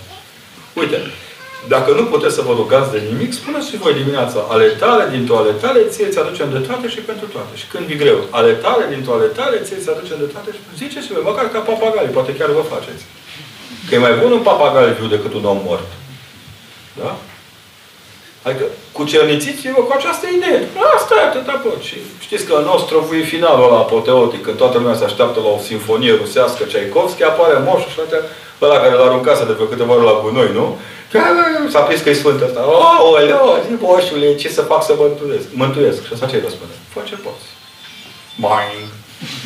Da, e logic, nu? Faci ce poți. Nu mai mult. Nu puteți mulțumi? Nu nimic. Spuneți-mi, vă rog, cum să ne folosim corect de internet. Aveți internet. Sunteți în afară. Să renunțăm la el. No. De multe ori exagerez cu navigarea pe internet. Nu, nu, renunțați la exagerare. Internetul și are și e ca și cum mari specialiști în chipuri care vorbeau, vorbeau toți la telefon, știți? Vorbeau toți la un microfon care avea în el un chip. Vorbeau la televiziuni care transmiteau prin chip imaginea pe... Deci lăsați-o ușor. Navigarea pe internet e o patimă. Eu lucrez de vreo 6-7 ani într-un într-o greu, cu o greutate foarte mare cu câțiva dintre oamenii care sunt pătimași pe jocuri de noroc și pe internet. E același drac, stați liniștiți. Ce mi păcănelele, ce mi În general căutăm cărți de știință. și pornoșaguri nenorocite.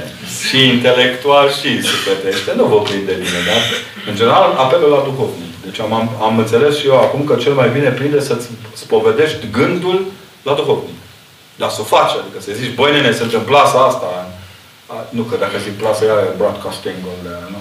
Sunt aici, în unghiul ăsta închis și dacă mai fac un pas, simt că mă crăp. Cea mai nenorocită moarte de care am auzit un copil de 12 ani, 3 zile a stat pe internet, nici măcar să întinde mâna să-și ia sandwich. Și au murit de inanițe la internet. Satul mare, acum de ani. Ce puteți să ne spuneți despre asta Domnului Hristos? Nu, asociația se cheamă o asta Domnului Punct. Că nu e a Domnilor, ci a Domnului. Sigur, e o asociație ortodoxă, născută din grija lui Dumnezeu pentru popor, în anii 30, care a avut și are o istorie îndelungată, dar nu face subiectul conferinței noastre. Știu că supăr pe cel care mi-a pus întrebarea, dar nu sunt pus să rescriu Iisus Spiritorul și Timoteos. Pentru tinerii noștri există inclusiv un blog despre oastea Domnului, numai să nu nimeriți la Simeria, în care nu prea sunt aliniați la, la ortodoxie. De ce a, lumea din ziua de azi se depărtează de biserică? Povești. Zi, zi. De ce se depărtează lumea de biserică? Nu cred că lumea se depărtează de biserică. Eu am senzația că biserica se depărtează de biserică. Deci oamenii se vor depărta de biserică în măsura în care biserica nu mai corespunde idealurilor sale.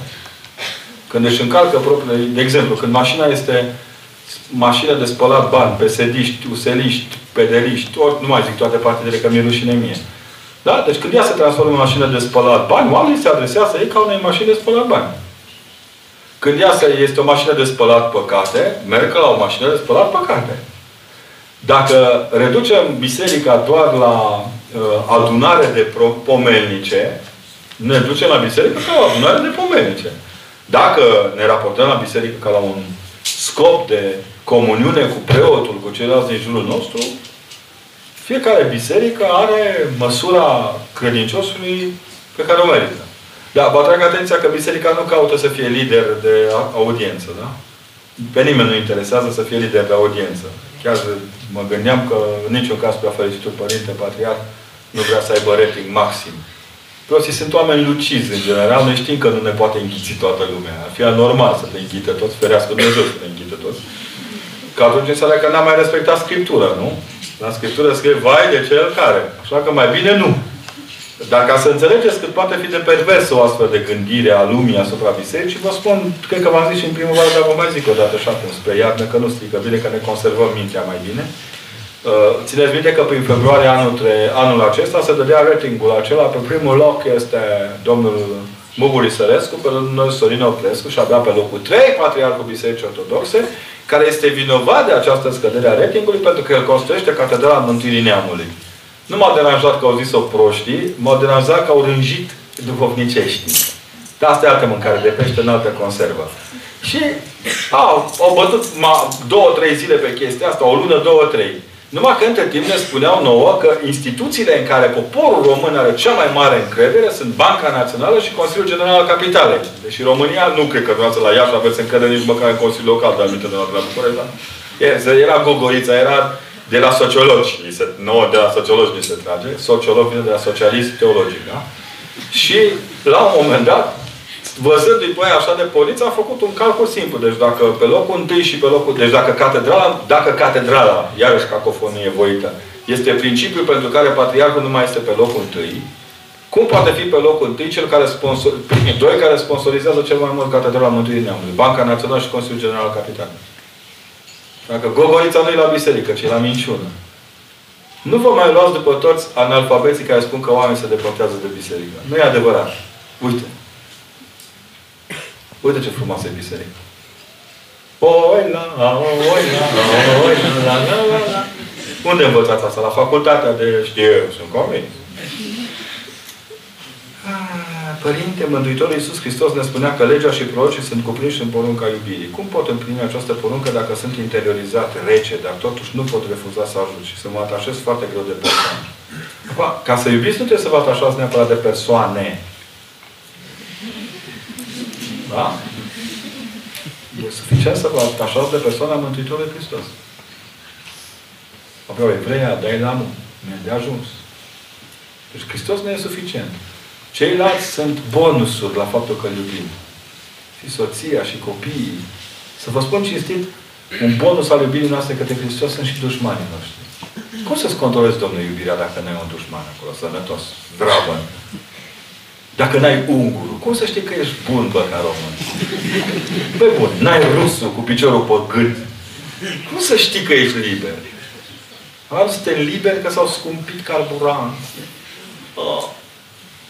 Uitați-vă cum arată magazinul ăsta, era cu domniță și poate dar molul ăsta față de ălea din străinătate. Și la sfată când trage apa nu mai contează peste ce o tragi. Da? Și gata. Toate ifosele astea ne arată că noi am pierdut ținta Hristos în iubire. Când ai țintă pe Hristos, toate celelalte iubiri reale sunt bonusuri. Mai zice câteva, poate așa îmi iubesc cățelușezi, doamnă. Pentru comportament uh, derutant, vă adresați la alt sector. Credeți că poate exista o prietenie curată dintre o fată și un băiat fără a implica erosul? O simplă prietenie, punct.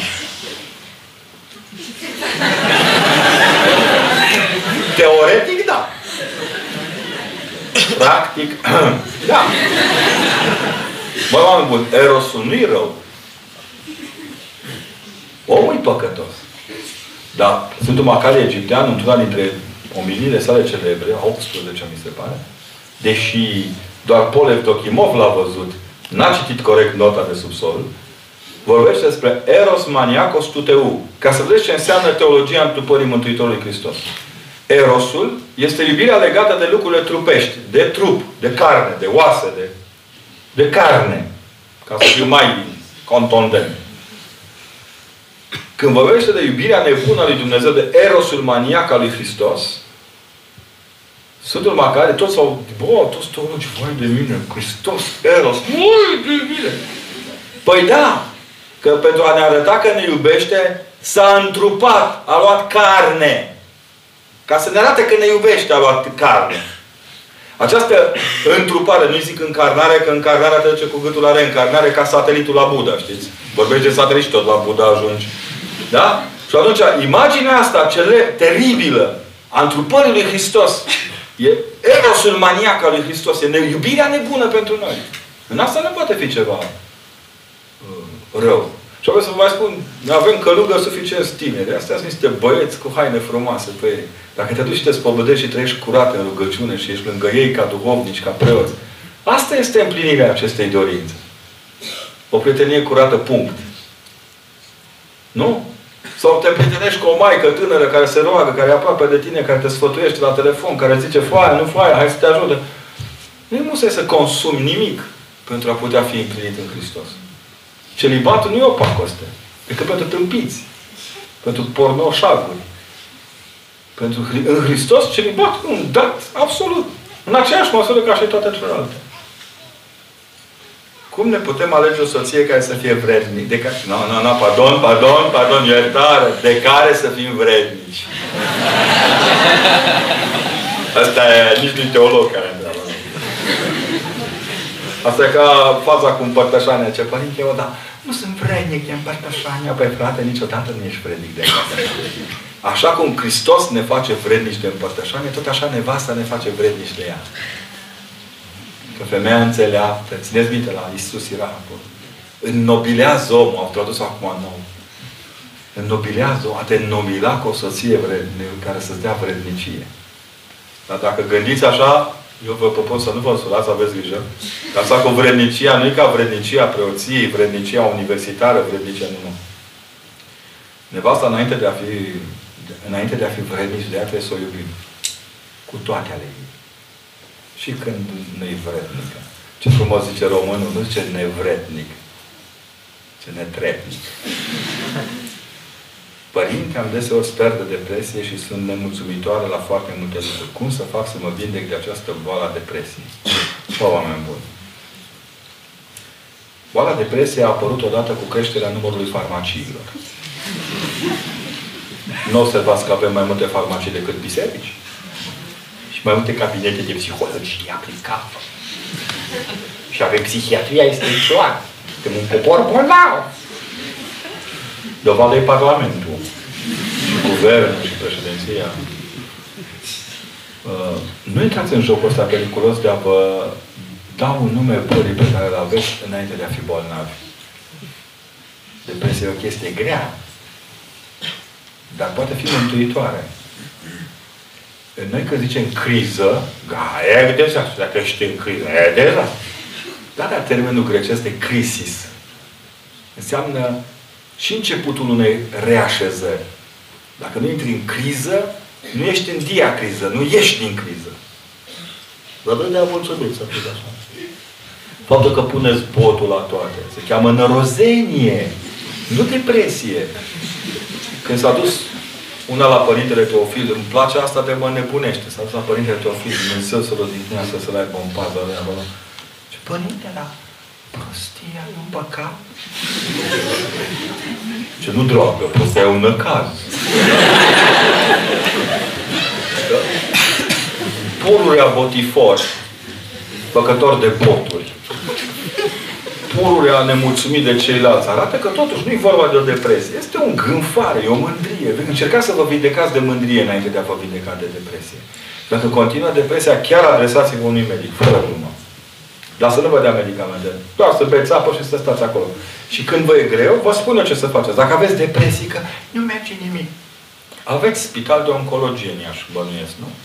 Mergeți și spălați la fund vreo doi care au un anus contra naturii.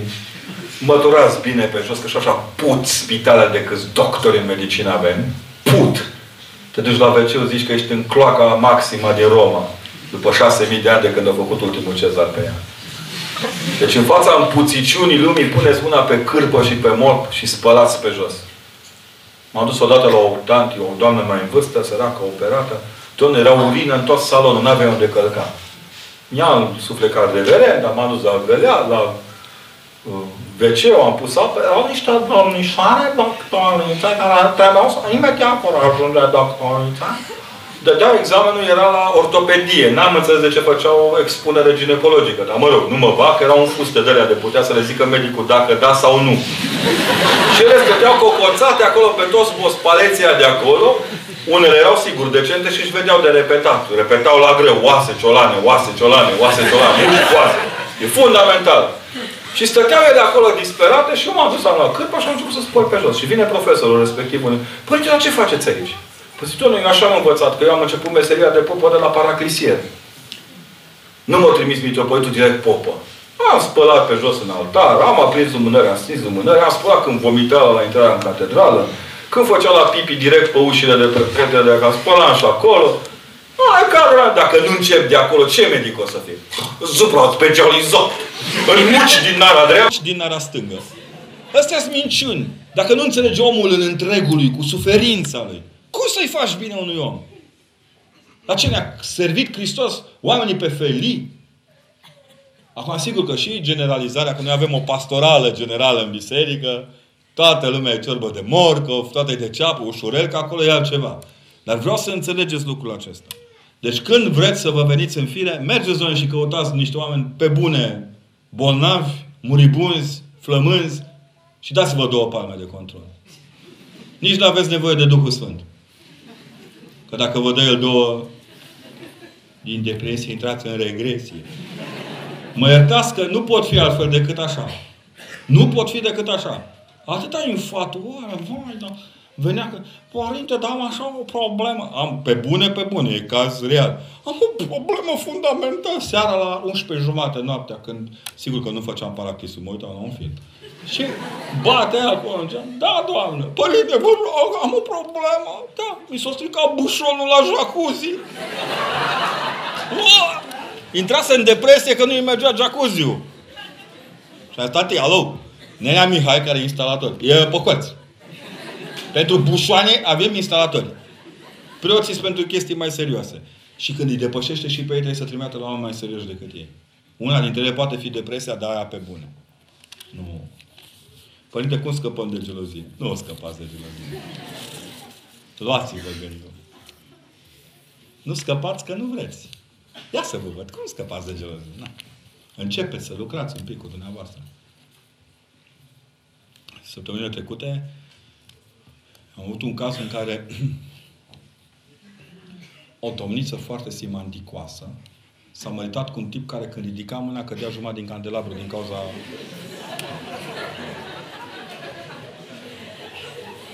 Puteam eu să fiu geloasă pe ea? Never. Vreau să înțelegeți bine, oamenii sunt dați ca să fie, să iubim, nu să-i robim.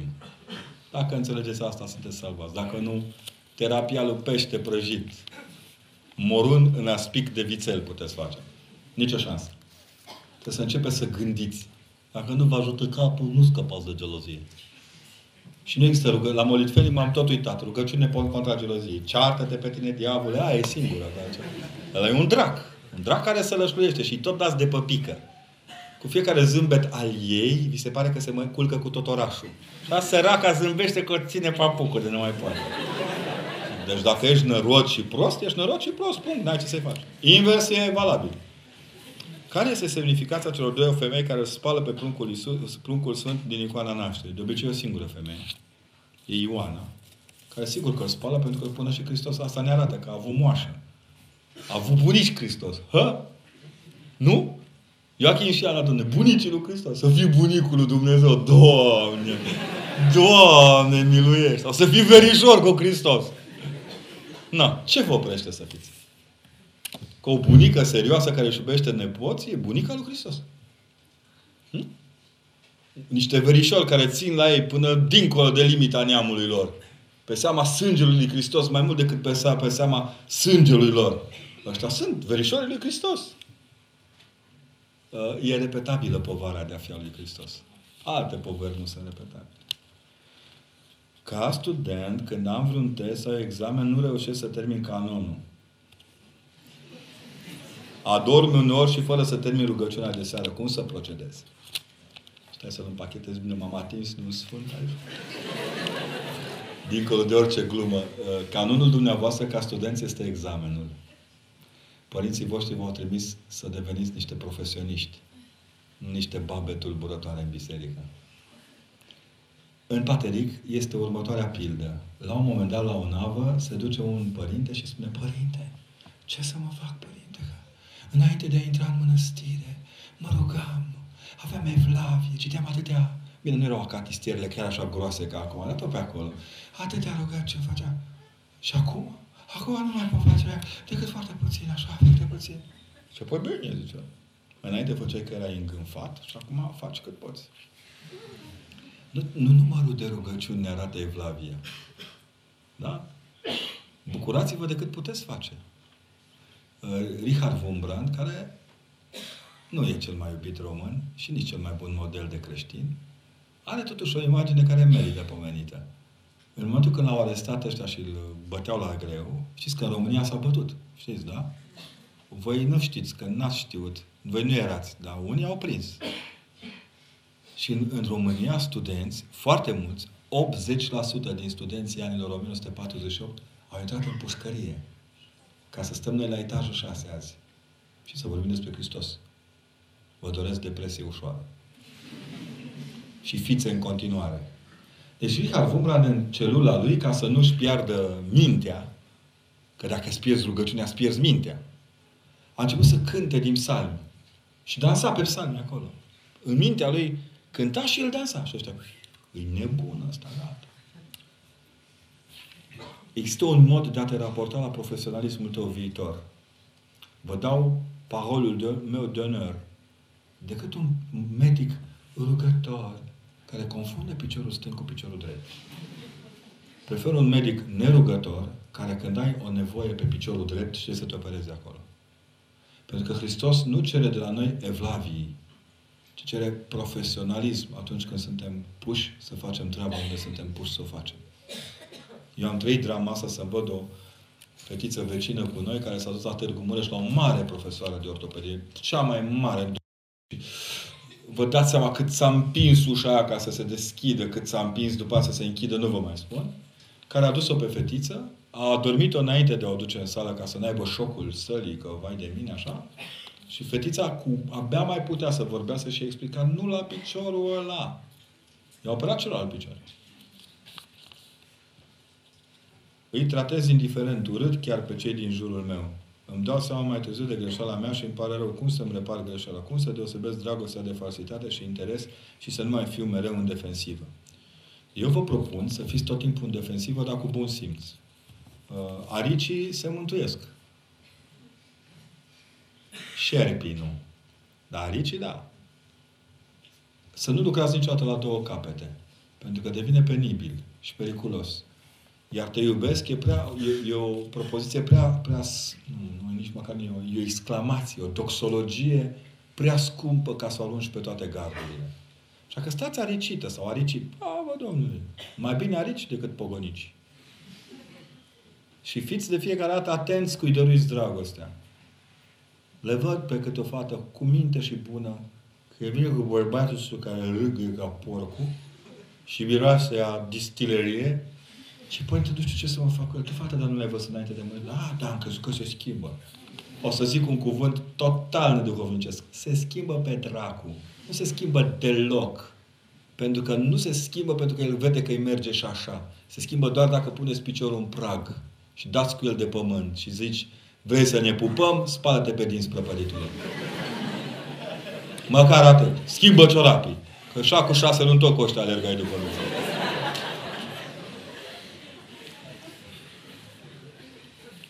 Râdeți, a?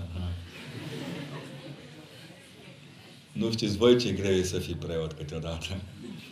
Părintele Iustin Pârvu ne-a lăsat moștenire să nu primim documentele cu chip. Așa e. Buletin cu identitate, card de sănătate. Începând cu următorii ani vor fi introduse buletinele biometrice, care vor conține și numărul cardului de sănătate. Putem trece cu vederea spusele Părintelui Stin, ale Părintelui Paisia Ghioritu, ale Sfântului Paisia Ghioritu. Deci de vineri, Paisia Ghioritu Sfânt în Biserica Greacă. Și altor Sfinți Părinți,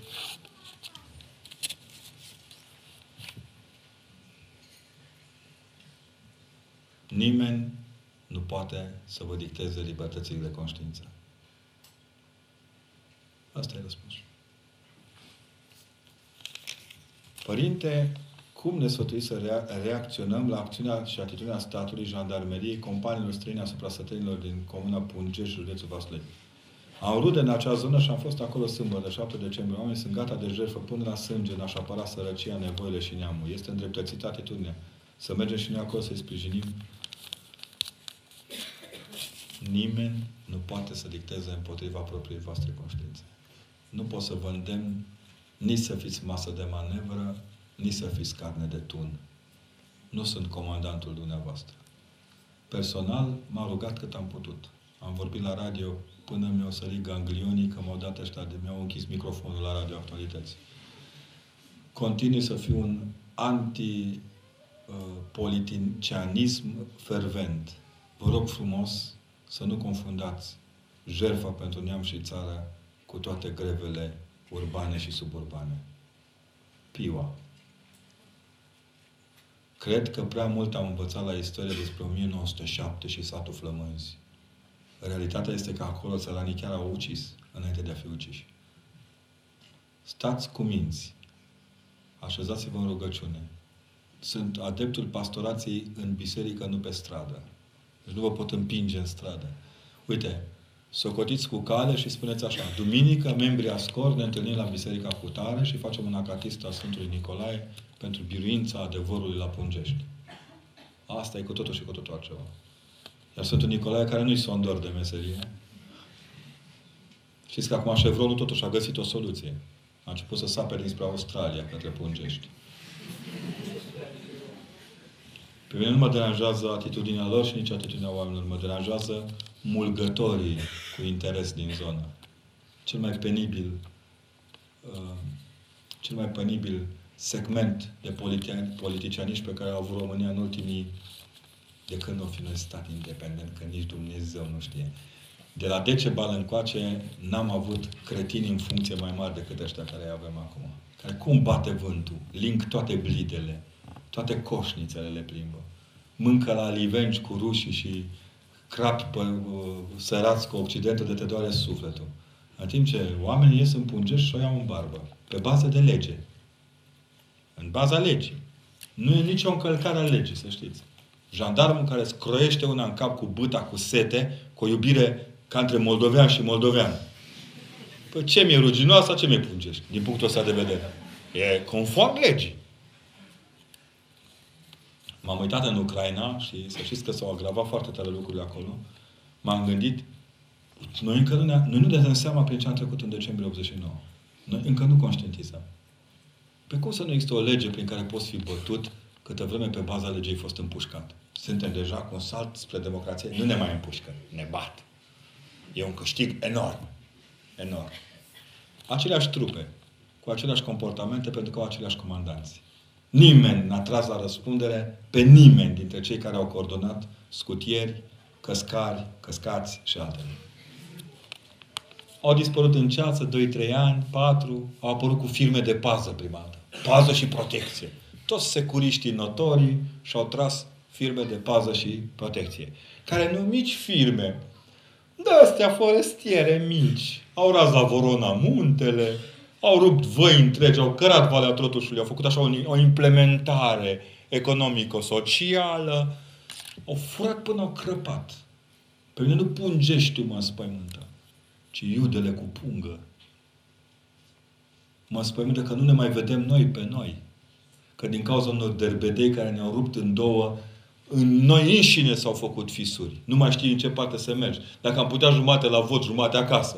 Capul la biserică, mâna dreaptă la vot, mâna stângă la o halbă de bere, că bănesc că totuși vom face niște alegeri mai la timp de căldură, nu chiar acum. Vă dați ce penibili sunt. Iar noi și mai penibili. și spun în Ardea că noi suntem un popor de iobagi. Și am spus, da, dar nu curve. Nu știm să spunem adevărul pe nume niciodată. Niciodată, niciodată. În ultimii 23 de ani nu s-a ridicat nimeni să spună adevărul despre asta este asta. Punct. Avem aici o multitudine de adevăruri, uh, o, o, o, o reflexie a adevărului care reflectă o posibilitate a adevărului în fapticul cotidian. Am bălărit-o, am sucit-o. Faza cu homosexualii. Toată lumea uită să spună că ăștia miros, domne. Ăștia o problemă. Că Dumnezeu să mai ierte. De acord cu ei. Facă-o ce ori vrea, dar la ei acasă, nene cu cheia închisă. Nici eu nu mă culc cu nevasta în mijlocul orașului, ferească Dumnezeu. De ce trebuie să-mi spună ei mie ce fac? Dar stai, bă, nene, și fă pe tăcut acolo, muțește, bă. Strânge-mă din dinți, mă, dacă ești bărbat. Dar mă rog, la ăștia nu știu niciodată. Deci noi nu ne dăm seama în ce, în ce gafă ne-am așezat că n-am rostit pe fa. Am venit să ne învețe o serie de... Azi dimineața, de și cu pata pus un pic pe doamna Pentru că scria într-o carte că ce lipsă de lectură și de cultură să nu înțelegi adevăratul dinamism al patriotismului față de naționalismul îngust. Deci dacă patriot înseamnă să pupă un fund homosexual, n-am să fac niciodată. Nu sunt un patriot bun. Nu-mi doresc patria în care homosexualii mă conduc. Punct! De ce? Pentru că intru în vrie morală. Pentru că devin uh, ca orice fel de uh, om redus în societate, devin foarte violent. Dacă eu aș fi violent cum e un homosexual când își cere drepturile, m-ar da afară. Ce-a dracu popă? Dă-l de aici nesimțitul, nu e rușine. Nesimțiți de preoți, a supres poporul. Fură! Dar tot ce furăm se vede. Biserici, spitale, cămine. Chiar dacă nu vă lasă să le vedeți și voi mușcați câteodată din ispita asta, dar nu le vede. A se vede. A ce fură ei? Avem numai autostrăzi suspendate. De suspendate ce să nu le vedem. Dar uitați-vă, sunt acolo. Ele sunt în nou. Unchiul meu și-a dorit viața alcoolului. Nu e așa. Acum e în pericol ca alcoolul să ia viața. Nu, alcoolul îți ia viața din prima clipă. Cum te-ai gândit la el, deja nu mai ești tu. A căzut și a făcut un hematom pe creier. E singur, nu știu ce de va reuși să lupte. Noi ne rugăm pentru el de atins să cred că ar trebui să facem ceva pentru a-l constrânge. Poate fi de folos sau rămâne la rugăciune. Nu. Întrebați dacă nu vrea să fie ajutat. Dar acum nu zic că e prea târziu. Întrebați-l, nu strică. Nu strică să stea de vorbă, de exemplu, apropo, nu strică să stea de vorbă cu psihologul clinician al spitalului. Și cu preotul duhovnic al spitalului, care este un om foarte specializat în domeniul ăsta și este pertinent. Are o cultură medicală foarte bine făcută în vreo 3-4 ani de colegiu medical. Are un master pe comunicare ca să poată să stea lângă om și să suplinească psihologul social. Hello, Romania, wake up. Exact cum ne cer Provita la un moment dat cerea să avem câte un psiholog, nu să, să se facă o psihologizare a momentului anteavort, să fie consiliate femeile. Să mă iertați. De către cine? Că nu ne-am învățat specialiști. Ne avem specialiști în tot, fără să avem specialiști în nimic. Pe cine trimis să vorbească unei femei înainte de avort? Nu înainte de avort în timpul avortului, pentru că în momentul în care i-a apărut ideea în cap, e deja în timpul avortului. Și mai mult decât atât. Cu ce harismă trebuie să fie dotat preotul sau psihologul care vorbește femeii după ce a făcut avortul? Ca să o scoată din culpa ireală, socială și să o așeze în iertarea lui Hristos. Părinte, cum să facem în cazul în care suntem implicați într-un mediu de familie unde tatăl este bețiv și încă este preot? Acum rugați-vă pentru el, nu le expuneți, nu vă dați marcă tata e bețiv. Nu e o mândrie și nici o rușine. E doar un fapt de viață. E încă o ispită peste care trebuie să treceți. A crede că dacă e bețiv ne putem permite orice e una dintre marile ispite.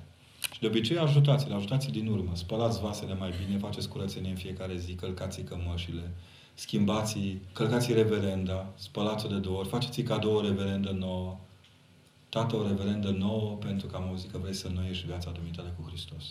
Uite, a fost nebunul ăla de popă de la Sibiu și a zis să scump, dacă nu vreți, face închetă. Uite, părintele a zis că să-ți cumpărăm o reverendă nouă ca să începi o viață nouă. Și te roagă frumos în numele Lui Hristos să te lași de băut. Aveți curaj. Dacă aveți, Doamne ajută. Cunosc oameni care așa s-au lăsat. Mamă, aici, fie Ce părere aveți despre evlavia populară la Sfântul Cuvios și Stim Pârvu, izvorătorul de mir și gramnic ajutătorul cel care doar șase luni de la trecerea cele veșnice? Țin să menționez că acest stareț al mănăstirii Petru Vodă a făcut 16 ani de detenție în timpul regimului comunist la Iutur Gogna și care a avut din timpul vieții darul facere de minuni. Era înainte văzător, iar la mormântarea satului pusă de o culoare ca cea a izvorât mir.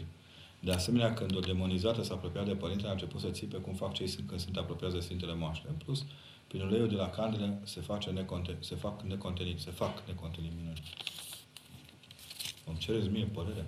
Cine se Sfântul Sinod? Scos ticănecul la băia de fizer. Slavă lui Dumnezeu că l-am cunoscut pe Părintele, l-am iubit, l-am apreciat. Ce îmi cereți, de fapt, să vă spun? Fiți-vă în fire. Ce să vă spun? Să vă închinați sau nu? Păi nu fiți copii. Dacă vă simțiți bine, faceți-o, Doamne miluiește. Cine vă oprește? și da vreun hatișerif și nu știu eu. A venit Soliman Magnificul peste noi și ne dictează ce avem de făcut și ce nu avem de făcut în apoi cu Sfinți. Ce spune? Mișcarea legionară a fost un fenomen ortodox sau unul politic? Sigur politic. Care a fost amestecul lor în societatea acelor veacuri? Eu nu sunt profesor de istorie, s-au amestecat prea mult cu veacul. Că tot vorbim de sfințenie. S-au amestecat prea mult cu veacul din punctul meu de vedere. De exemplu, în cazul Părintelui Arsenie Boca este un fapt cel puțin interesant. Securitatea s-a chinuit timp de 20 de ani să dovedească că e securist și n-a reușit. Că e, pardon, că e legionar și n-a reușit. Deci 20 de ani i-au anchetat pe oameni, au bătut de au zvântat ca să spună că ăsta e legionar. Și Părintele Arsenie n-au găsit un cap de acuzare. Deci au căutat, au scocioret, au... Părintele Arsenie Papacioc spune clar, e supărat pe Părintele Arsenie că nu, nu s-a aliniat la crezul nostru legionar și de și luptă. Există documente, vor fi publicate. Volumul întâi de la, din dosarele securității la aici al Părintele Arsenie, dar urmează 2 și 3 care sunt foarte interesante. extrem de binevenite. Acum, l-au, imediat l-au preluat și au zis, domnule, el este legionar doar așa, ca să dea bine. Legiunea trebuia să-și... Nu are nevoie de sfinți ca să-și întărească poziția. Dacă ea are bine, dacă nu are, nu și poate naște. Orice fel de ideologizare a Evangheliei nu mai este Evanghelie. Punct. E orice altceva decât Evanghelie. Iar ce părere aveți despre proasta, uh, proslăvirea? Proslăvirea noilor mucenici din temnițele comuniste și mai ales de refuzul sinodului Beore de a canoniza pe unii ca Ilie Lăcătușu sau Valeriu Gafencu. Dar de ce nu pe bunicul nevestei mele? Care a murit și el după ce a făcut pușcărie. De ce nu pe Ion de la Groapă? De ce sunt 365.000 de nume care pot fi canonizate? Care are prioritate? Care, care dosar din cele 365 de mii vreți să le canonizăm primele? Pentru Vladimir Ghica, Biserica Catolică a muncit 20 de ani la un dosar care nu depășește o carte de genul ăsta. Să-l canonizeze. Dacă noi facem 365 de mii de dosare de genul ăsta, deci noi avem așa, Duminica tuturor Sfinților, pomeniți liniștiți. Ieșim cu Sfintele Daruri, nici o biserică din lume nu face. Nici o biserică ortodoxă. Nici o biserică ortodoxă. Ăștia care tot pupăm noi pe mitre și pe engolpioane și pe omoforurile lor sacrosancte. Nici grecii, nici rușii, nici bulgarii, nici sârbii nu-și pomenesc morții din temnițele comuniste. Noi o spunem. Noi o spunem. Ce, ce Sfânt Sinod al BOR s-a opus? Cui? Există o cerere scrisă? Aveți senzația că există? Vă înșelați amarnic. Există cultura zvonisticii. Există dorința de a epata tot timpul cu un personaj sau altul. Fără îndoială că Părinte Ilie Lăcătușul e Sfânt. Ce vă place să vă rugați? Păi, din contră, sporiți-vă Evlavia ca sinodul să bage de seamă. Grijă mare numai că, între timp, chiar dacă n-a murit în temnițele comuniste, la Părintele Arsenie Boca să strâng 25.000 de oameni la fiecare parastas. Ce ne facem? Pe el pe ce loc îl punem? Părintele Teofil, care n-a murit, în, a avut ghinionul să nu moară sub comuniști. A schimbat vieții la sute de mii de oameni. Ce ne facem? Părintele Elie Clăpa n-a murit sub comuniști. Nu-l pomenim? Părintele Dumitru Stăniloae. Nu? A schimbat mii de conștiințe teologice. Fără Stăniloae eram niște jucători de ping-pong în biserică. Cu el a început tot ceea ce înseamnă revirementul teologiei românești. Fiți cuminți. Că Sfinții nu așteaptă canonizarea. Așteaptă să-i urmăm. Dacă Dumnezeu este Duhul Sfânt, atunci Duhul Sfânt cine este? Eu am o igienă intelectuală foarte serioasă, să știți. Părinte, vă rog să repetați cum se numește cartea Viața Părinților Pustiei Palestine, al lui Kiril Stih, Stihapolis. Stihopolis. Este permisă relația sexuală dintre un băiat și o fată înainte de căsătorie? Psihopedagogii modern și psihiatrii spun că e chiar necesară. Dacă vreți să ajungeți la psihiatrie. Acum, glumesc. Aveți senzația că aveți nevoie de binecuvântarea bisericii să fiți curvari sau să fiți oameni întregi? Biserica dă binecuvântarea la căsătorie pentru viața sexuală ca să fiți oameni întregi. Dacă vreți să fiți un pic curve și curvari, dați-i drumul. Vine câte o mămică și toată spune, vai, părinte! Eu mă tot îi grăbesc la cununie când văd că s-au apropiat. Știți că în iubirea asta nu prea merge să te tot lipești, lipești, lipești, te înfigi în ălălalt și pe aia zici, stăm acum comiți. Ai, iurea! Își bate dracu joc de noi. Zidurile parcă se îngustează, tot timpul stăm frecându-ne unii de alții, știi? Și atunci le zic, uite, vă luați, faceți nunta cu părinte. Și apare mama. Părinte, da, fata mea nu are roche, da, de 30 de mii de zvă, cristale Zvaroschi. N-are cu tare, nu avem sală. Da. Doamne, mea, ta vrei să mă o curvă sau o mireasă? A, părinte, cum vă părinte? Dar matale, cum îți permis să spui mie ce am de făcut ca preot? Doamne, dacă vrei ca fata dumneavoastră să fie de plin așezată în bucuria căsniciei, lasă-o, Doamne, să se așeze în... Și facem la anul, când aveți sală, cristale Swarovski, fețe sociale, pupat în toate părțile.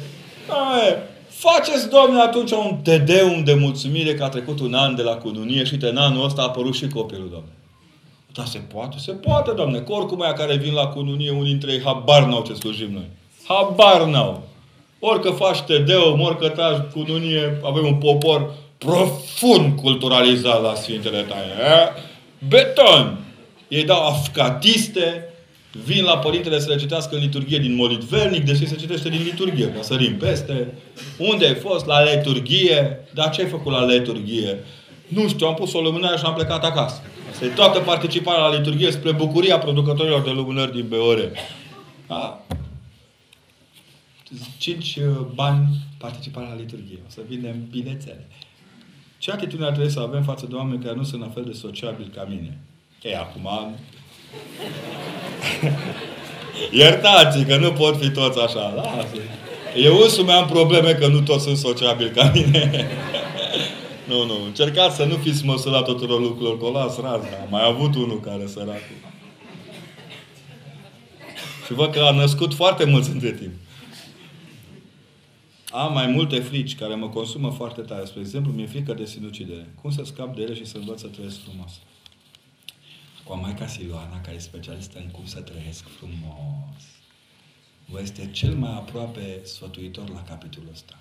Uite, mergeți și spuneți, m-a trimis Părintele Necula să vă îmbrățișez, să vă spun că mă iub- vă iubesc și El vă iubește și vă roagă frumos să mă scăpați de frică.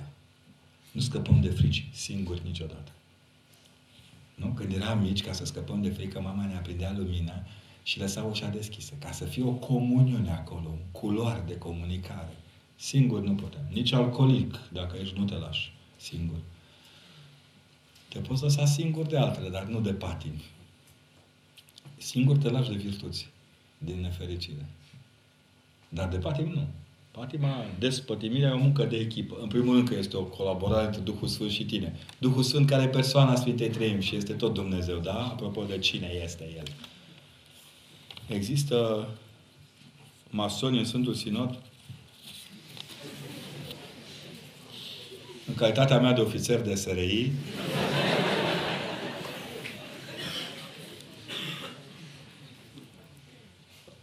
vreau să vă zic un lucru și vreau să-l rețineți bine. a fi sau a nu fi într-o strat sau altul social ține de libera voință. A crede că celălalt este într-un loc în care el nu este, ține de nedreapta socotință. A ține să nu fii într-un loc în care știi că n-ai ce căuta, ține de dreapta socoteală. Dacă vreți să vă mântuiți, terminați cu întrebări tâmpite. În săptămânile trecute, un tip care înjură biserica pe toate canalele care le prinde, a devenit profesor la un liceu de teologie. Și m-a auzit așa subtil, cum mă știți, și am să gicuță. Raportează acelea la Nelson Mandela cum ai ajuns matale să predai într-un liceu al unei instituții pe care o spurci pe toate face bucurile pe care le-ai la îndemână. Părinte, adică nu vă deranjează ce face patriarhul, ce face mitropolitul, ce se întâmplă în biserică, ce, ce scriu eu? Gică, ce face patriarhul, ce face mitropolitul și alții în biserică e problema lor. Că tu scrii ca un bou, e problema ta. Dar devine problema mea când tu care scrii ca un bou îi predai fiului meu sau fiului lui sau fiului lui, n-ai niciun drept să-ți bagi joc de sufletul nimănui când ești măgar. Deși măgar este un personaj plăcut în Evanghelia, ați văzut. Stă și el cu minte la Iesle acolo. Căci aici este măsura unora dintre organizațiile care ne umplu nouă televizoare de ani de zile și care zic că ei nu cred în Hristos. Auziți? Boul și măgarul și-au cunoscut stăpânul. Oamenii nu. Am să râd ca domnul Dede. Este sinceritatea expresivă o problemă? Băi, oameni buni, obrăznicia nu e sinceritate. Faptul că spuneți că obrăznicie niște lucruri nu e sinceritate. E obrăznicie. Nu spuneți mie că dacă spuneți uh, o, sincer ceva, în fața adevărului, Părintele Mihoc, de la Părintele Profesor Mihoc am învățat asta, și că în fața adevărului nu există armă. Punct. E ca faza aia când voi plecați de la facultate, ați văzut că ați picat 4 din 12 examene. Doamne ferește, ce prostii zic. N-ați picat nimic, stați cu mine. Da? Stă cârnatul în gât. Pai, până urci în tren, trece, pe cât merge acasă, până ajunge acasă. Până ajunge acasă. Ce trece prin cap? Mii de scenarii. Bă, cum să zic aia? Acolo n-a vrut ăla, acolo s-a dat la mine, aia n-a mers că nu știu ce, aia n-a te Mii de scenarii. Dacă noaptea aia dinainte de a pleca acasă e foai de mine, Ce Mihalkov? nu-s regizor, doamne. Creierul nostru când găsește scenarii la minciuni e beton, Oscar pe linie. Nobelul pentru gândire. Ajungem acasă și în fața smereniei părinților noștri, noi suntem cam dezarmați, că nu prea merge să chiar pe mama și pe tata e ca la Dumnezeu, nu prea poți să-i duci cu mura. Stai și zici, cum să zic eu acum? Ei te crezi, săraci, orice ai zice, că nori călcat, nori și din sat mulți din ei.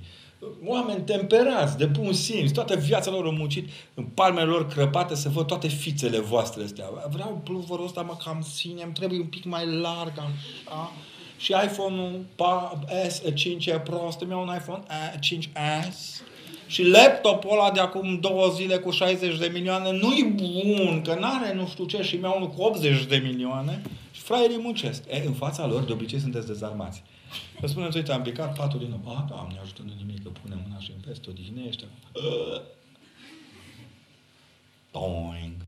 O brăznicie înseamnă... A, știi? Eu am vrut să învăț. Dar am o colegă de cameră, deși tu nu ai nicio colegă de cameră, a, care uh, scârție patul, uh, sfărăie, uh, face duș noaptea la două, uh, mănâncă cu... Uh, stropește când mănâncă, uh, sparge dinți, uh, ăsta, semințe între dinți. No. Sinceritatea înseamnă, în primul rând, să fiți sincer față de voi înșivă. Să vă dați seama, de exemplu, când nu aveți ce căuta în direcția aceea. Cel mai greu în viață este să te prinzi dacă direcția în care mergi e cea bună. Și când nu te prinzi, să ai curaj să te oprești, tragi aer curat în piept și te duci mai departe. Nu există niciun drum pe care să-l parcurgi cu nevoință și Hristos să nu vadă nevoința ta. Am să încerc cu primele două cărți să vi le prezint. Dar fugim repede. Aoleu. Mă bate mama. N-am sunat-o săraca pe sună Deci două cărți care, din punctul meu de vedere, sunt două monumente de teologie românească. Cărarea împărăției și cuvinte vii. Cuvinte vii, din punctul meu de vedere, este cel mai mare monument de omiletică românească modernă, fără niciun fel de scop. Nu pentru calitatea textului. Ele sunt copiate de pe caietele maicilor și așezate aici. ci pentru suavitatea discretă a verbului limbii române. Deci dacă veți vrea vreodată să citiți un text care într-o propoziție zice cât alții într-o sută, veți înțelege ce am vrut să vă spun. Iar cărarea împărăției, fără îndoială, rămâne noi vom pleca mâine la Chișinău și să lansăm această ediție românească la Chișinău, pentru că cea în limba engleză s-a lansat la Sibiu și toată lumea credea că nu o să cumpere nimeni. Ehe. Nici nu știți că vorbitori de limba engleză au vrut să citească. Iar aici e primul volum din, uh, primul volum din uh, dosarele securității privindul pe Părintele Arsenie Boca. Dar spre deosebire de altele, este opis de documente. Deci nu ce ne convine nouă din ce s-a scris în documentele. Nu, e tot ce a fost anchetat și a răspuns părintele. Niciun text de aici nu-l poate incrimina niciodată pe Părintele Arsenie. Tot timpul când era întrebat, era ca la crez. Una sfântă, sobornicească și apostolească biserică. Lucru care nu se întâmplă chiar în toate dosarele. Iar aici este o chestie fabuloasă. Două lucruri sunt de reținut de aici. Când se mută de la, îl mută de la sâmbătă, de la mănăstirea sâmbătă la Prislop, Părinte zice, toată zbaterea asta e și un lucru bun. M-au scos dintre picioarele oamenilor, din picioarele oamenilor. Se simte eliberat un pic de bulucul de oameni care venea peste el. Și apoi, o chestie foarte faină la Vâlcea când este arestat și ca să-și argumenteze că lui nu i-au plăcut legionarii, apropo de, zice Părintele, ce n-am putut fi niciodată legionar, n-am iubit niciodată vorbăria. Uh, apoi, Porțile Cerului este un volum de-al meu care e reeditat. El a apărut în două volumașe mici, s-au pierdut de mult pe timp și e recuperat într-un volum care are și Uh, supracopertă, mă dau eu mare acum, pentru că era aici o mică problemă, în loc de cateheze radiodifuzate, au ieșit radiodifizate și ca să nu mă acuzește de difizitism, nu de monofizitism, am zis, hai totul să fiu cu minte, da? Aici este e un catehist pentru cei care căutați să aflați despre Sfintele Taine, e o, e o poveste vorbită, cu întrebări și răspunsuri. O altă carte la care țin foarte, foarte mult este cartea aceasta Olgăi Greceanu. Judabel ben Eber din Capernaum. În tatăl unei fetițe înviate de Hristos, se strâng toți frustrații Noului Testament care sunt lămuriți prin înviere că Hristos e Dumnezeu. E absolut remarcabilă, sunt câteva momente excepționale în text. Așteptarea Tatălui care așteaptă pe Hristos, care plecase spre, spre ținutul Gadarenilor și se întoarce înapoi cu corabia. Când părea că nu mai e nimic de făcut, Hristos își întoarce corabia și se întoarce în Capernaum să-i vindece fata și omul tot nu înțelege. Personaj sigur că e fictiv, dar Olga Greceanu, o femeie absolut remarcabilă a culturii române, pictoră, cum zicea ei, nu-i plăcea, au zis ce prost sună pictoriță, ei îi plăcea pictoră. Pictoră, filozof, autoare a altor cărți, inclusiv a unui dicționar foarte mare în trei volume de curând editat, de teologie, o carte ca o femeie care a scris pe urmele Mântuitorului lui Iisus Hristos o, o cărțulică de vreo 80 de pagini, cât o mie de cărți de teologie scrise cu piciorul.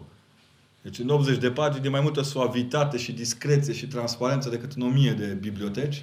Femeia aceasta reușește să scrie cartea aceasta, romanul acesta, care e de departe unul dintre cele mai frumoase romane creștine. Din punctul meu de vedere, echivalent și poate că un pic mai profund, sigur mai profund, este uh, cartea despre Neagoe Basarab, scrisă fictiv de Maica uh, Platonida, sau cum se chema ea, uh, cea care este nu uh, soția lui Neagoe Basarab și sigur este scrisă de fapt de maicile de la Diaconești. Uite, iarăși un spațiu unde uh, eu zic că se face pentru canonizarea Sfinților mai mult decât oriunde ce lucrează maicile de acolo, de la, de la Diaconești, este exact ce trebuie să facem toți. Să punem în valoare memoria lor, viața lor, modelul lor și apoi, într-un târziu, sau mai devreme sau mai târziu, Dumnezeu va ține cont și de nevoi, nevoințele noastre. Apoi, viața Sfântului Spiridon Taumaturgu, a Sfântului Simeon Metafrasul și viața Sfântului Nicolae, Sfântului Ierar Nicolae, cu do- cele două legende ale cu cele două legende ale aducerii maștilor de la Mira Lichiei la Bari, cu la, ramura nordică ce a ajuns la Veneția. E o carte făcută din alte foarte multe cărți, pentru că, din nefericire, despre Sfântul Nicolae, textele care ajung la noi sunt pe filieră rusă, dar după o traducere din secolul 8, 9, 10, au tradus și acolo se mai amestecă lucrurile între Sfântul, Sfântul Nicolae din Mira Lichiei și un alt Sfânt Nicolae, care a fost episcopul Sinaiului și care a, a fost născut în Mira Lichiei, se fac confuzii. Și așa apar tot felul de minuni, dar aici în carte am decelat, am povestit și am repevosit așa mai pe placul credincioșilor, sper eu. Apoi o altă carte, Ceva Domnul în schimb pentru sufletul său, e o carte de predici, dar predici la 3500 de semne, că acum la uh, Chișinău nu mai am deloc, dar am mai apărut o carte de predici între timp, uh, Duminici în Dar se cheamă, aia predici în 2500 de semne, am să vă explic. Asta este scrisă pentru un, pentru un ziar din câmpul lui Mușcel și trebuie să te încadrezi. Nu? Jurnalismul înseamnă să te încadrezi într-un număr de... Și cealaltă e pentru Sibiu 100% și iarăși acolo trebuie să fiu mai mic înscris ca să încapă toți. Apoi, o altă carte, Gânduri și Miride, asta e o ediție mai veche, dar retipărită. Gânduri și Miride sunt răspunsul la mai multe întrebări pe care le-am dat în conferințe. Și apoi o carte așa foarte serioasă, asta e sectorul greu, tunuri de 49, formare pentru propovăduire, studii și articole de catehetică, pedagogie și omiletică activă. Asta e un fel de... Do- mă uit la domnișoara Carmen că e aici și noi suntem colegi și noi știm când scriem ca să părem că suntem mai mari decât suntem. Aici mă dau eu mare, că aș fi intelectual, dar nu vă luați după cartea asta. Dar e pentru, profe- pentru profesorii de religie și pentru cei teologii care vor să aprofundeze anumite teme, e un bun sfătuitor. Și apoi o carte, ea a avut o soră. În primăvară a, a apărut 77 de întâmplări nostime cu părinții bisericii, aici este 77 alte întâmplări nostime. V-am zis atunci că e carte cu bancuri cu popi. Asta e tot așa, e o carte cu bancuri cu popi, că mai trebuie să și zâmbim pe seama noastră. Și uh, sunt câteva perle din istoria creștinismului românesc modern. Vă citesc una și vă povestesc una. Bine ați revenit așa la Părintele Rafael Noi, ca vin două doamne care în urmă unor tratamente susținute și cu multă rugăciune s-au vindecat de cancer. Ajungând la Părintele, doamnele exclamă în, curtea, în culmea bucuriei, Părinte, ne-am vindecat, am scăpat de cancer. Părintele Rafael, privindu-le cu drag, le răspunde, Bine ați revenit în rândul celor care mor. O alta, un patriarh, nu vă spun care, nu teoctist, dar unul care tot la Moldova a fost el așa într-o vreme mitropolit, foarte doct, foarte emancipat, s-a supărat pe Vasile Coman, episcopul de Oradea, care era brașovean de loc, foarte dur în exprimare și foarte cult, la modul că vorbea vreo trei limbi și se, chiar se pricepea la teologie. Avea un defect, se pricepea la teologie. Și la un moment dat, patriarhul respectiv îi zice, voi părinte, eu m-am cam săturat de voi, episcopii ăștia din Ardeal, sunteți ca niște iobagi încăpățânați. Dacă asta zice să ne iertați prea fericirea voastră. Suntem iobagi încăpățânați, dar nu fanarioți. Sunt câteva perle de genul ăsta, eu zic că vă prind bine. Ne prind bine ca preoți, pentru că prea ne vedem și noi, nu? Deasupra tuturor mărturilor din jur. Gata, am înțeles, sună de nouă. Nu? O, clar. Noroc că a sunat. Uh, vă mulțumesc foarte mult. Uh, vă rog foarte mult să socotiți că uh, fiecare Crăciun e o șansă nouă în viață. E o nouă posibilitate de a vă îndrăgosti de Hristos. Și vă rog eu mult pe cei tineri mai ales, terminați, domnule, cu mofturile. Veniți-vă în fire. Nu vă dați seama ăștia câțiva cât să o fi pe aceea, cât vă invidiem că aveți toată tinerețea în față. Terminați cu prostiile. Puneți genunchii la rugăciune, fruntea la învățat, mintea la visat, aveți voi să visați, nu e interzis. Nu avem niciun canon împotriva viselor, avem împotriva vedenilor, dar viselor nu. Și încercați să țineți aproape de biserică, cu nădejde asta fermă că Hristos nu se ia de la noi niciodată. Bine. Repede acasă, că e târziu. Mulțumim, Părinte, că a fost în această seară alături de noi. Ați văzut ce subtil a fost? Ați văzut ce subtil a fost că ați fost alături de noi, nu în mijlocul, că noi sunt decât în mijlocul alcoolicilor. Da?